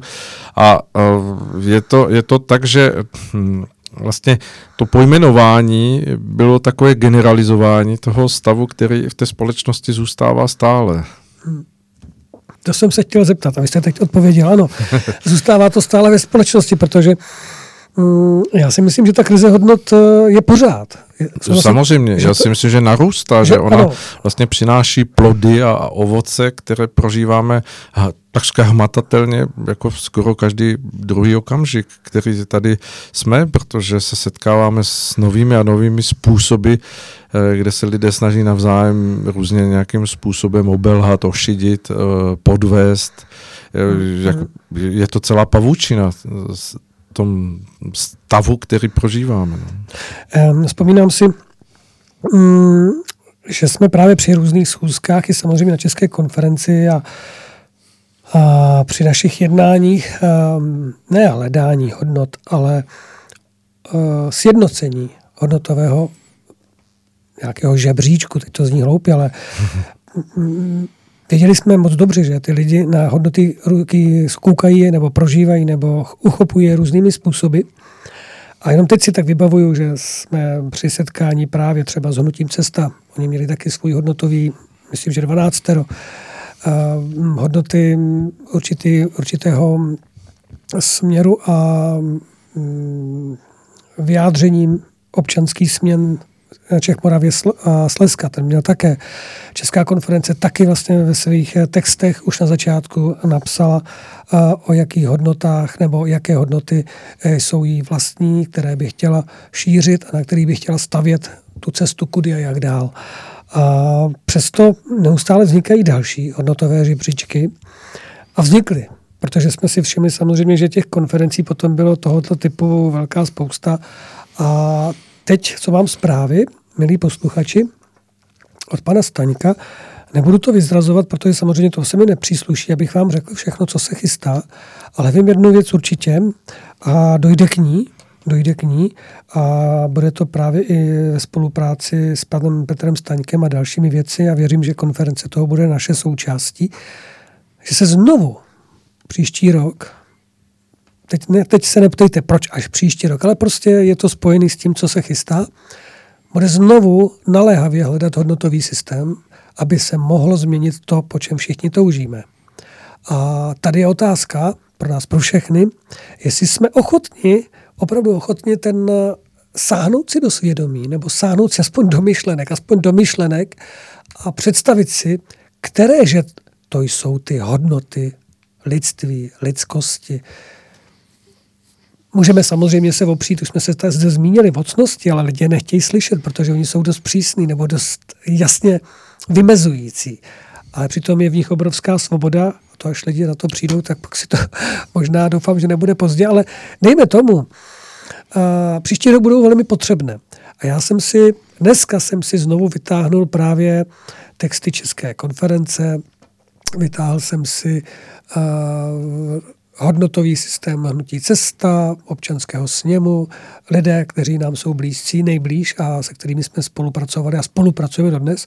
A zároveň jsem si teda vytáhl projekt Cesty cti, který eh, eh, Česká konference představila a který je protkán hodnotovým, hodnotovým systémem, já to slovo nemám rád, ale... Jakousi osnovou. Osnovou, ano. Hodnot, hodnotovou osnovou, která by, ne by, je nápomocná, nápomocná k, nejenom k odpovědi, ale k žití a směru, kudy a jak dál. Um, když se na to, pane Svoboda, podíváte teď uh, právě z toho dekádového majáku, když se budeme podívat zpátky, uh, změnil byste něco na tom, třeba na cestě cti?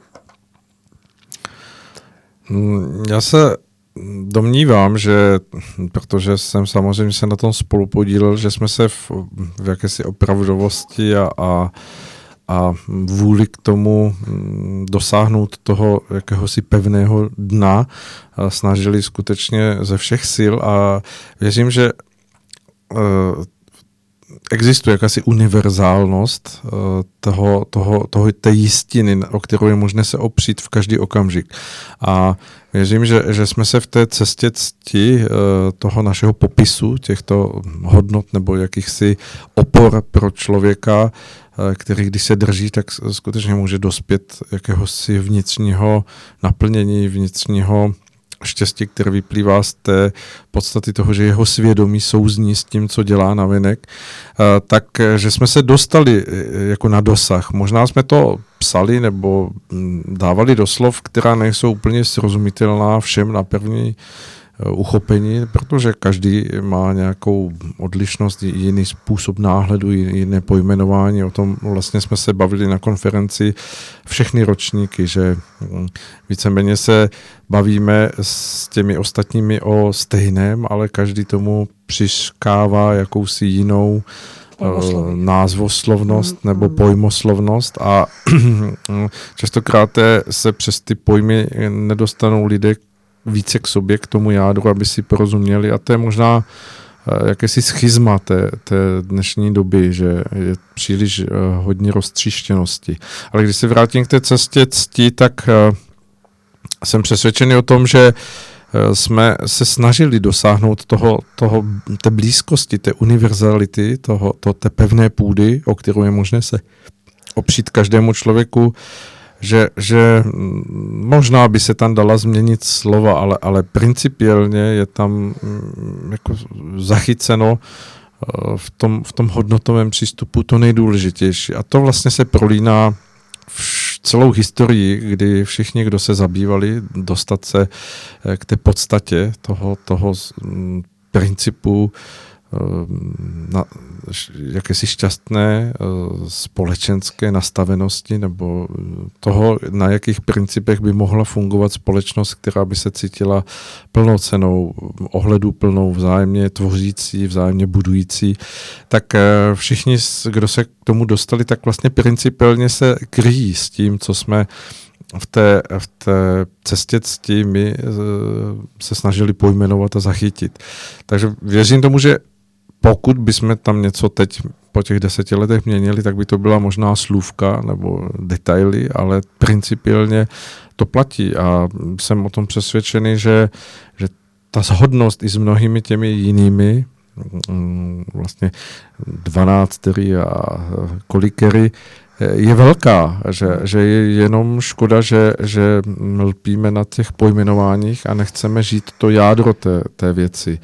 To je možná ten mm, jako detail, ve kterém se ten mm, vlastně díl České konference nepodařilo eh, asi úplně naplnit, eh, protože jsme na začátku stali s jakousi optimističtější vizí, že, že, to, že to bude více snadné, než se to ukázalo, ale věřím tomu, že pořád spějeme v nějakém průběžném čase k tomu, že, že, že to spojení a to sjednocení, sladění bude, bude dosažitelné, že, že to přijde.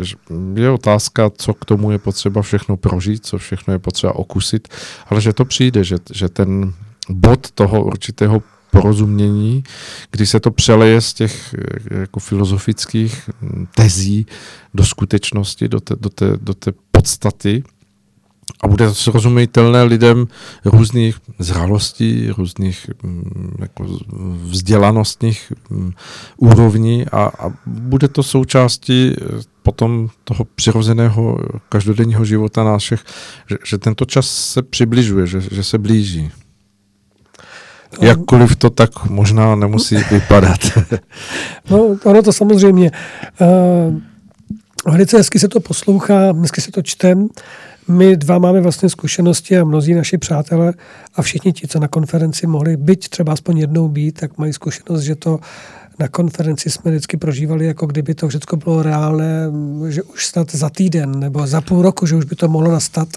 Ale pak ten návrat do toho reálného světa nás rychle, rychle vystřízlivěl. A je, je pravdou, že po těch deseti letech to, co se teď děje v médiích, to, co teď je možné prohlásit za pravdu, přitom je vidět, že to je lež a ještě s razítkem a podpisem, že je doslova do nebe volající. A když si vzpomenu na slova pana Zdeňka Málera, který, jestli mohu, tak eh, vlastně můžeme s plnou odpovědností říci, že on byl jedním z našich průvodců těch prvních ročníků České konference, pomohl s myšlenkami České konference a já si troufám říct, že vlastně byl jedním ze zakladatelů, i když nebyl přímo u listin, ale byl tam někde vzadu prostě, tak přece říkával, že je důležité stanovit to, co se nedělá ve slušné společnosti a to, co prostě tam nepatří a že se slušnost vyplácí. A podobné další věci, věty, které tam krásně o tom hovořil a rozváděl, tak nevím, jak se nám to podaří teď, jak s tím budeme pracovat v té další dekádě, ať už jako jednotlivci nebo jako kterékoliv jiné uskupení, nevím. Třeba Česká konference nadechne jiný, jiný vítr do plachet a přerodíme se úplně v něco jiného. To nechme budoucnosti, ale v tuto chvíli e, si spíš říkám, ohledem na to, co jste zmínil i vy na začátku, jak e, ta důvěra, nebo jsme se bavili o té důvěře, kdy lidé nesouhlasí s tím verdiktem, ať už jednoho případu a jednoho soudu, ale těch případů tady bylo víc. Za těch deset let jich bylo pff, desítky, možná stovky případů, kdy soud rozhodl a veřejnost to cítila úplně jinak, vnímala, protože se zákony samozřejmě upravují a utváří podle potřeby těch mocných. Kam to všechno vlastně směřuje? Protože když se podíváme těmito brýlemi, tímto úhlem pohledu, tak samozřejmě potom může to být ten náraz, o kterém mluvil pan Staněk, že to opravdu, opravdu náraz do zdi, který snad potom zpamatuje lidstvo a budeme chtít vědět skutečně, kudy a jak dál, ale zároveň s tím, že budeme ochotni pro to něco obětovat. Já souhlasím s tím, co říkal pan Staněk. On to řekl zatím nárazem do té betonové zdi, uh, že to bude pozdě. To, ten náraz uh, bude znamenat uh, jako něco, co skutečně přinese um, prakticky tak zásadní změnu těch věcí, na které my jsme nějakým způsobem navázáni a možná si ani neuvědomujeme a bereme jako samozřejmosti, že to bude opravdu mm, nesmírné jako vykořenění z toho stávajícího uh, takového blazeovaného přežívání nás všech, kdy, kdy vlastně uh, na jednu stranu jsme nespokojeni s tím, jak jsou věci. Samozřejmě vidíme, že za to můžou, můžou jako ti druzí, za to, za to kde, kde jako prožíváme ty, tu svoji nespokojenost. Ale zároveň je spousta věcí, které bereme jako samozřejmost a, bereme jako, ne, nedokážeme si ani představit, že by, že by nebyly tyto věci já nevím, že světlo, teplo, že, že jako jsou nějaké základní eh, jistoty, které člověk bere víceméně v takové společnosti, v jaké žijeme zde v Evropě, jako, jako absolutní samozřejmost.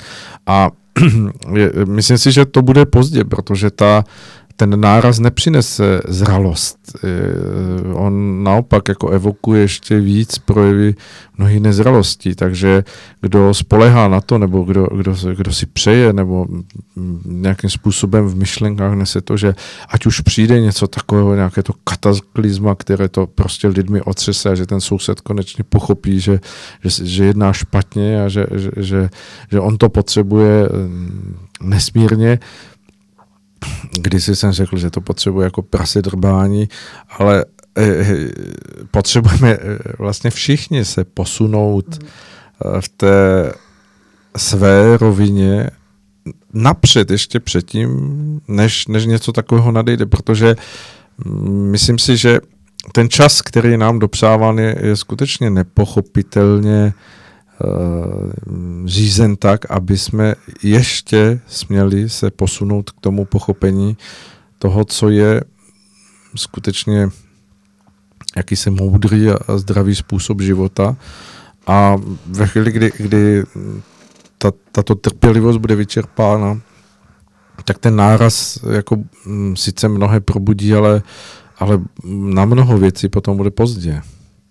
Já jsem nedávno slyšel názor právě na otázku, jaké to vlastně bude, když bychom narazili do té zdi. Co, jak by to asi mělo vypadat, nebo co bude potom. A ta odpověď zněla, uh, představte si jako po válce, kdy nic nefunguje, všechno je úplně na hlavu, takže něco v tomhle smyslu. Já teď jenom nechci říkat, že to tak bude, jenom se snažím vás, milí posluchači, přivést jenom do obrazu, aspoň přibližně do obrazu, který by, by nám byl nepříjemný. A to je jenom troška, možná jenom kousíček, protože tohle by bylo daleko asi horší, jak uh, jenom právě s tím, jak si nedokážeme představit, co všechno by nefungovalo, co všechno by bylo jinak a jak by se razantně změnil náš život. A jak říká pan Svoboda, souhlasím s ním, nebylo by to k rychl- urychlení zralosti, no. protože zralost se nezískává eh, šoky, ale zralost se zí- získává zkušenostmi a nabranou z moudrostí právě z těch zkušeností. A to na to potřebujeme čas, který nám ale ubíhá. Takže my jsme takové začarované smyčce, takže Je to jakási smyčka. teď, eh, nebo, nebo stanice vůle boží, jak se říká. A Tak ona se každopádně stane. Teď je otázka to, jak my v tom budeme v tom jakýmsi hladinometru, eh, na kterém místě se budeme nacházet a Mhm. co z toho pro každého z nás jako jednotlivce vyplyne. ano, Eh, Je tam samozřejmě v tomto směru, mi to přijde, že jsme úplně ve stejné situaci, eh, jako se odehrává každý, hm, kdo se dívá na nějaký sport, eh, tak si to vybaví eh, jako zcela jednoznačně, že hm, eh, já nevím, když to převedu do nějakého hokejového zápasu, to jsou ti, co tam běhají s těmi zahnutými dřevěnými eh, hokej, hokejkami. A honí tam tu černou eh, potvoru po ledě, eh, tak eh, ten zápas má daných nějakých čistých 60 minut a mm, vlastně se stá- stává z těch tří třetin a to družstvo tam nastupuje na začátku a je- to prostě otevřený skutečně eh, jakýsi prostor k tomu, aby každý se tam snažil o, o vyjádření nebo o provedení toho svého eh, způsobu tak, aby, aby to dovedl do vítězného konce. No a, a je to tak, že že na začátku běží ty, ty, ten čas toho zápasu úplně jinak než v těch závěrečných vteřinách. Asi to prožívali eh, mnozí, kdo nějakým způsobem fandili a cítili se být najednou velkými Čechy, když se hrál nějaký takovýhle mač, že, že eh, první dvě třetiny proplynuly, nebo takovým způsobem, že, že, že, že jako ano, jako něco se děje, eh, ale pořád je to ještě jako polovina zápasu, ještě je tady poslední třetina, e- ještě tady máme polovinu poslední třetiny, ještě tady máme pět minut do, do konce a pak najednou je to tak, že někdo jako něco odpíská, to, eh, Natahuje. ten zá- zápas se natahuje, roz, rozdrobuje a najednou je tady posledních 20 vteřin a, a, a, a, a nezbývá skoro nic a je konec.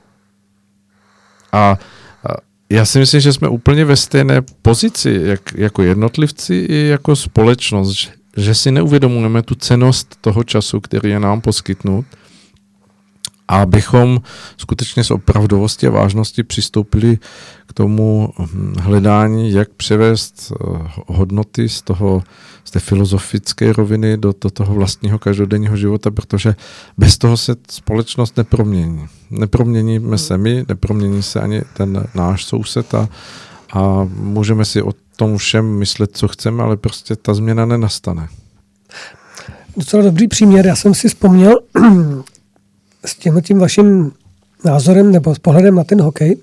Samozřejmě jsem taky eh, vyrůstal v, tom, v těch dět, dětských letech, kdy jsme sledovali ty mistrovství světa, všech těch Lála, Šťastný a tak dál a tak dál. Holeček, myslím, že byl v brance. A vzpomínám si na právě ten posledních, já nevím, vždycky, bylo to víckrát samozřejmě, když se bývalo pár vteřin do konce, a oni to zastavili a pak stejně ještě ten rozočí teda ten puk hodil a přitom si věděl, že už to bude jen poslední rána. Prostě možná jedna nahrávka, bum a buď to se trefí, nebo to někam vystřelí. A tohle to mi připomíná právě to, co říkáte, že to přijde do toho bodu, že se teda rozhodí ještě ten puk nebo ten, ta chvilka a nám nezbyde už jenom taková ta, jenom ta jedna nahrávka a pak rána. A kdo ví, jestli trest, vůbec trefíme, jestli to bude gol, jestli rána do, rána do černého, nebo jestli, jestli to bude mít smysl, ale jenom rána, že prostě vystřelíme něco na prázdno. Taková ta nejistota obrovská. Takže si myslím, že by bylo lepší radši, radši si nahrávat teď a tím nastat nebo docílit toho momentu té spolupráce, abychom tu potom tu výslednou branku trefili před závěrečným, teď bych tady měl mít ten gong. Bau, wow, wow. před tím závěrečným gongem. Závěrečný hvízdot. A, ale hvízdot. Uh, já si myslím, že u toho, hm, že ten příměr nemá pořád ještě ten správný eh, jakoby poměr, protože na rozdíl od toho zápasu, kdy vy víte, že to je těch 60 minut a že Jo. to bude nějak Hmm. ubíha, ubíhat. Tak teď nevědí. My, my nevíme, v jaké jsme minutě a To je napínavější. v jakém jsme části toho zápasu, ale všechno nasvědčuje tomu, že že to už jako zdaleka není ani první třetina, ani druhá třetina, ale že všechno to, co se okolo nás děje, doslova volá o tom, že, že, že, že to jsou jako poslední minuty, Hmm. ne, ne vteřiny. A teď samozřejmě se chci vyhnout nasčení z poplašných zpráv, ale každý, kdo má oči, se může rozhlédnout a může vnímat, jako co všechno se děje v jakési intenzitě, která je nebývalou. No, teď jste mi docela nahrál na další vsuvku, protože samozřejmě by se dalo oponovat, eh, nebo někteří lidé budou oponovat, ale vždyť, nám přece všechny vědecké důkazy ukazují, že to tady poběží ještě mnoho a mnoho let. To je jedna strana mince. A druhá strana mince, která se právě projeví příští rok, a to je, že vědecká skupina, počet několika vědců, možná mnohých některých vědců příští rok, se chystá zveřejnit u nás v České zemi natvrdo, v jakém časovém vlastně třetině jsme. A obávám se, že právě to budou ty zprávy ty špatné. Hmm. A že to Že se nebudou... objeví časomíra, která Tak, bude ukazovat nějakých tak. 58 odehraných minut z 60.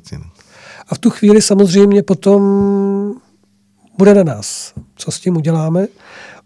Určitě se najdou další věci, které tomu budou oponovat a jiné studie a jedna studie proti druhé studii. A tak či onak, už jenom to, že se to odehrává a že to došlo až sem, tak je velkou výzvou pro nás, pro všechny, milí posluchači, milé posluchačky, děti, studenti, školáci, abyste se zamysleli a přišli na Českou konferenci 2. listopadu si poslechnout, kudy a jak dál v roce 2020. A teď to myslíme doslova. Protože zde už to nejde o to, nebo zde nejde o to, jestli budete součástí nějaké další společenské akce, protože do konce roku nás čeká ještě mnoho společenských a významných akcí. A já si troufám říct, že právě jednou z nich bude tento závěrečný ročník první dekády České konference. Nespojuju slovo závěr s tím, že je konec, ale s tím, že deset let je za námi, takže vlastně výročí že právě tenhle ten ročník eh, bude tou výjimečnou akcí, na které byste měli být, které byste se měli zúčastnit, abyste se jako jedni z prvních dozvěděli to, co tam bude řečeno a jaké závěry tam budou, budou inspirovat právě k těm krokům, kudy a jak dál, ať už na úrovni každého jednotlivce, anebo jako společnosti, nebo jako různých dalších skupenství lidí, uskupení lidí. No, napadá mě ještě potom jedna věc, pane Sobodo, protože lidi samozřejmě pořád se ve společnosti ještě objevuje jeden model, který, který je trošku, jak by to řekl, zhoubný. On je příjemný mm, při uvažování o tom, jestli změníme společnost nebo jestli můžeme změnit. Ale my jsme si to oba dva prožili, myslím, že minimálně pětkrát, možná víckrát. A týká se to toho, že změnu systému udělá velký počet stoupenců daného názoru nebo dané ideologie. Kdy v domění, že bude mnoho voličů na, pro jednu stranu, nebo v domění, že když nás bude víc jak kolik, tolik a tolik procent, třeba 80 ku 20, to už tady taky bylo, nebo 20-80, nebo já nevím, jak se to jmeno- jmenovalo, takže to vlastně bude vyhrané, nebo že máme velkou šanci. Ale já se obávám, že to ani tohle to už v tomto bodě neplatí. Jaký na to máte názor, pane Sobodovi? Eh, Já se domnívám, a teď samozřejmě je to můj jakýsi mm, životní eh, pohled eh, na základě zkušenosti, že opírat se o, o to, že změna společnosti nadejde tou mm, jako doposud jakousi prošlapanou cestou, to znamená, že, že se deleguje bezpodmínečně jakási mm, vlastně vůle někomu, kdo, kdo bude v zastoupení tuto, tuto vůli potom realizovat, že, že to jako nevede k té naplněnosti a spokojenosti, protože se člověk snaží spojovat ten svůj osobní rozměr právě tady s touto rovinou. To znamená, že se domnívá, že on jako předá nějakou svoji část té své vůle nebo toho svého projevu někomu do rukou, on se postará a všechno to poběží, všechno to poběží už jako bez potřeby toho, aby on sám se o něco staral, on sám se o něco zajímal. Já si myslím, že se dostáváme do toho bodu, kdy uvědomění si daleko silněji to, že, že spolutvoření společnosti začíná od jednotlivce, že je že, že je časem přítomnosti, protože ta představa uh, toho, toho jakéhosi zastoupení, uh, které možná může fungovat ve zpravování nějakých uh, těch záležitostí veřejně státních, což samozřejmě má svoji hodnotu a svůj smysl, ale nemůže někdy přinést tu změnu a posun, který mnozí lidé od toho očekávají v tom svém osobním rozměru. O to se musí zas, zasadit a zasloužit každý z nás sám, protože to je nedílnou součástí toho našeho mm, spoluúčinkování a spolupůsobení eh, na tomto světě a je to také nedílná součást jakéhosi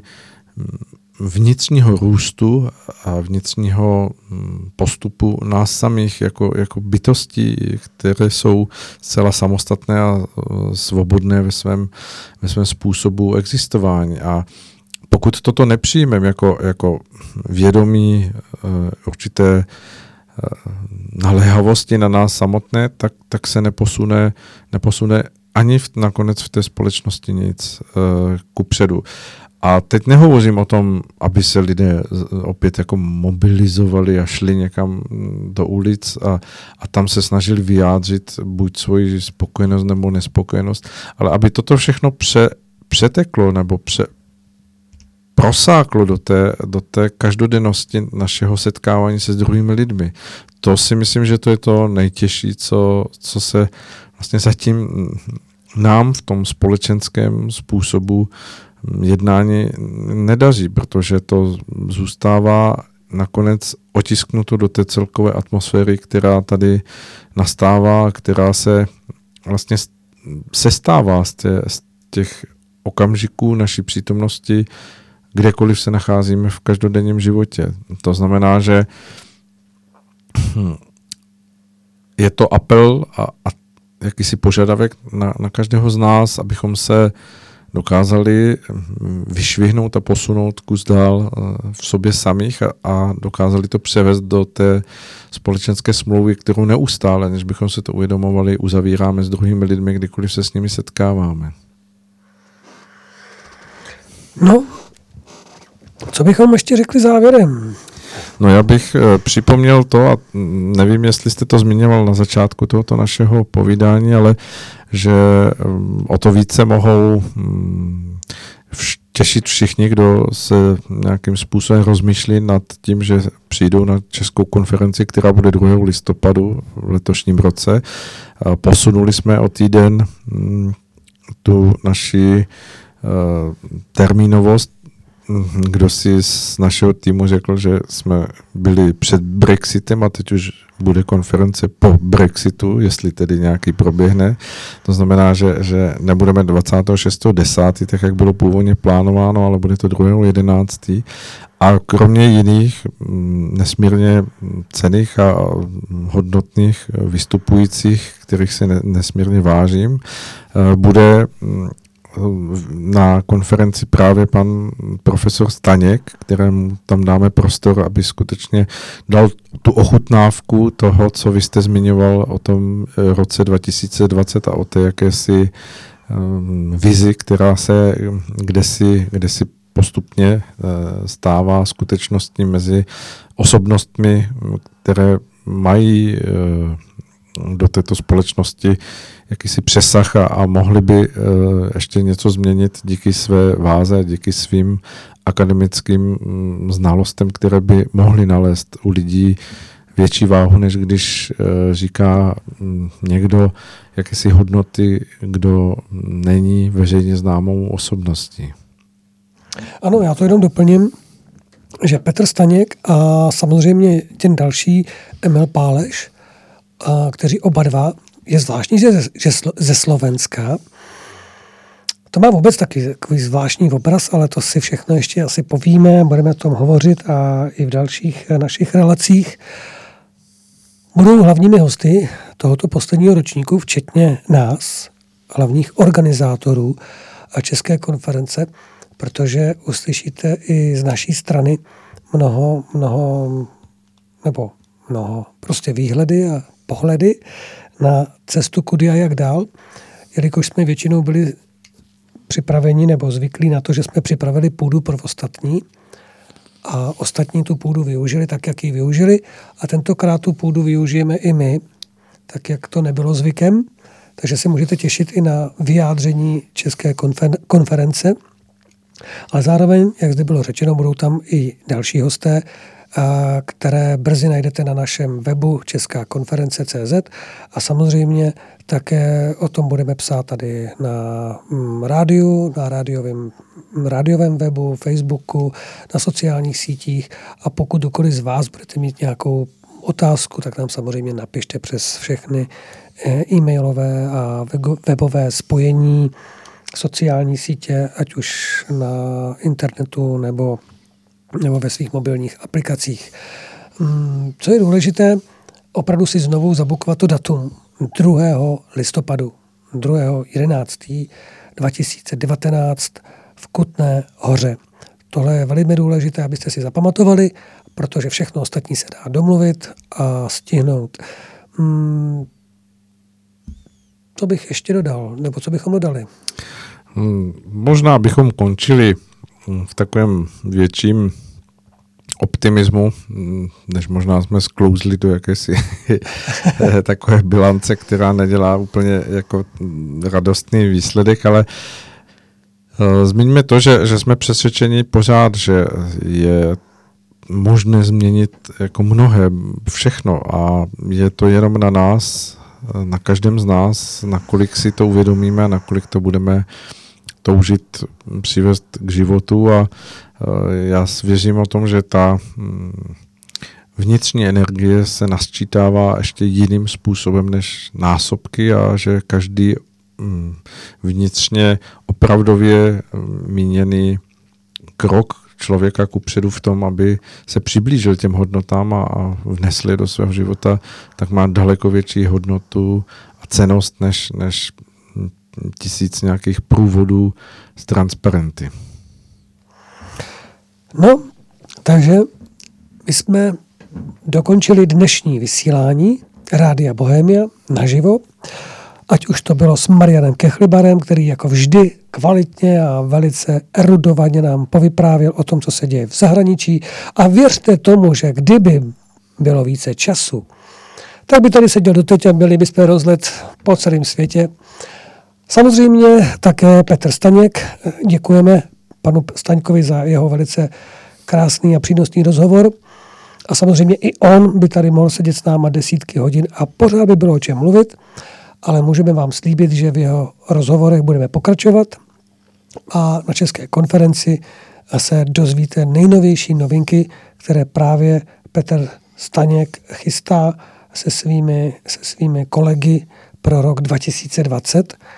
A i my, jako Česká konference, věřím, že s rokem 2020 budeme mít pro vás eh, spoustu zajímavostí. Ne zajímavostí. Zajímavost to je věc, která vás bude bavit chvilku, ale spoustu zásadních informací, které vám změní život. A nebo vám aspoň zvednou mandle, ale myslím, že i to je potřeba. Takže přeju vám krásný zbytek dnešního večera. Pane Sobodu. Já děkuji za tento náš eh, rozhovor. Jsem nesmírně rád, pokud nás někdo poslouchal a budu ještě radši, když bude o těch věcech sám za sebe přemýšlet a vyvodí z toho pro sebe jakési vnitřní rozhodnutí, která ho povedou k tomu, aby se před ním stále více a více rozsvěcovala cesta, kterou uvidí jasněji a, a radostněji. A platí stále to, že hm, jak tady sedíme i celý tým rádia i České konference, věříme, že bude lépe a děláme věci tak, aby lépe bylo. Ano, je to tak. A nezapomeňte, že potřebujeme rytíře naděje, jako to kdysi mluvil pan Zdeněk Máler. Ano, je to tak. Krásnou noc. Dobrou noc.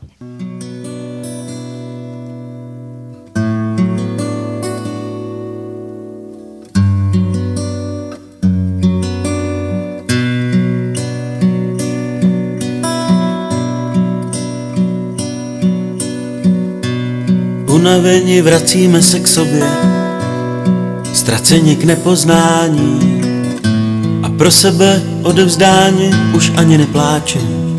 Horo, horo, horo vysoká.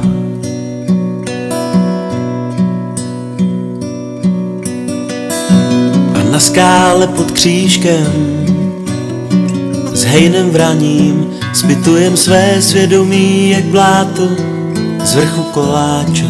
Horo, horo, horo vysoká.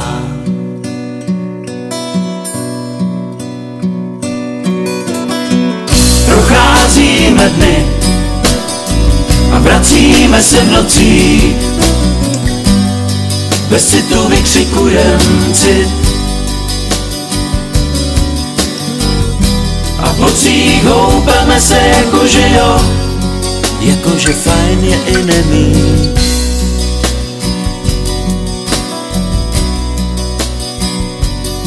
Jakože, jako je ubohost sama. To není ani sen. Kalendář bez čísel, bez obrázků. Horo, horo. Horo vysoká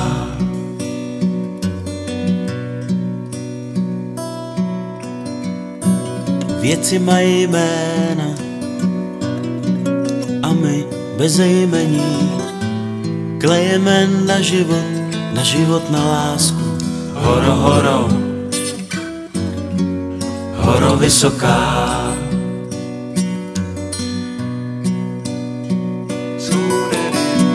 Procházíme dny a vracíme se v nocích bez citu vykřikujem cit A v bocích houpeme se jakože jo. Jakože fajn je.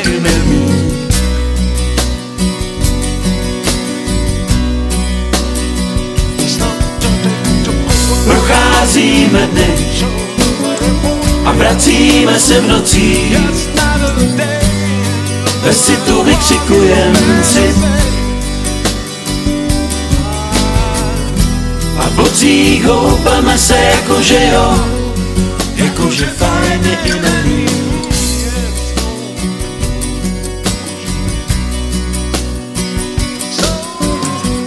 Procházíme dny a vracíme se v nocí Bez citu vykřikujem cit. A v bocích houpeme se jakože jo Jakože fajn je i nemí Fajn je i nemí